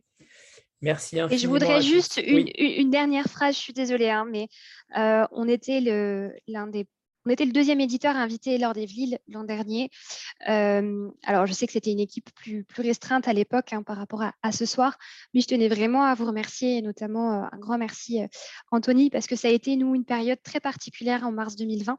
On était vraiment en état de sidération et on ne savait pas du tout ce que la maison euh, allait devenir. On ne savait pas si elle allait réussir ou pas à surmonter cette épreuve. Enfin, personne ne le savait. Et ça a été vraiment une, une bouffée d'air de, de pouvoir euh, parler littérature avec vous, d'avoir cet espace-là, de pouvoir pouvoir euh, parler de nos livres, pouvoir échanger avec vous. Et vraiment, c'était une superbe expérience. Et merci beaucoup pour votre fidélité depuis. C'est vraiment, enfin, on en parle souvent au bureau et à chaque fois, on se dit, ah là là, c'est incroyable ce que vous avez en tout cas réussi à construire. Et c'est un, un plaisir euh, vraiment sans nom de pouvoir euh, participer euh, à vos différents euh, formats. Donc vraiment, merci à tous en plus pour votre temps parce que euh, ça fait beaucoup, beaucoup d'informations à, à digérer, mais c'est vraiment un plaisir de, de, de passer un petit moment avec vous à chaque fois. Merci Mélissa. Ces informations sont bien plus savoureuses que le, le journal télévisé, donc sincèrement, on les prend avec plaisir. Donc, aucun problème pour ça. Merci, merci Mélissa. Et, et évidemment, on continuera de, de suivre Cambourakis durant les mois qui suivront. C'est une évidence, euh, ad vitam aeternam. Donc, aucun problème par rapport à ça. Je vous remercie tous infiniment d'être restés. Euh, vous êtes nombreux encore à, à être restés euh, après euh, deux heures et demie, voire trois heures, je ne sais plus. Euh, merci infiniment à tous. J'espère que vous avez euh, profité, que vous avez noté certains titres. Il y en a eu pour tous les goûts, euh, dans tous les genres. Donc, euh, j'espère que vous avez profité. Et on se retrouve dimanche pour une deuxième session avec sept, sept autres éditeurs. Euh, pour le coup, vous allez euh, mourir sous les coups euh, de, de la rentrée littéraire. Merci à tous. Au revoir tout le monde. Bonne soirée. Merci. Au revoir tout le monde. Merci à Merci tous. Mélissa. Au revoir. Merci à tous. Au revoir. À dimanche pour ceux qui seront là. À dimanche. À dimanche, Anto. Dimanche à tous. À Merci, Anto. Au revoir tout le monde. Merci. Au revoir. À dimanche. Au revoir.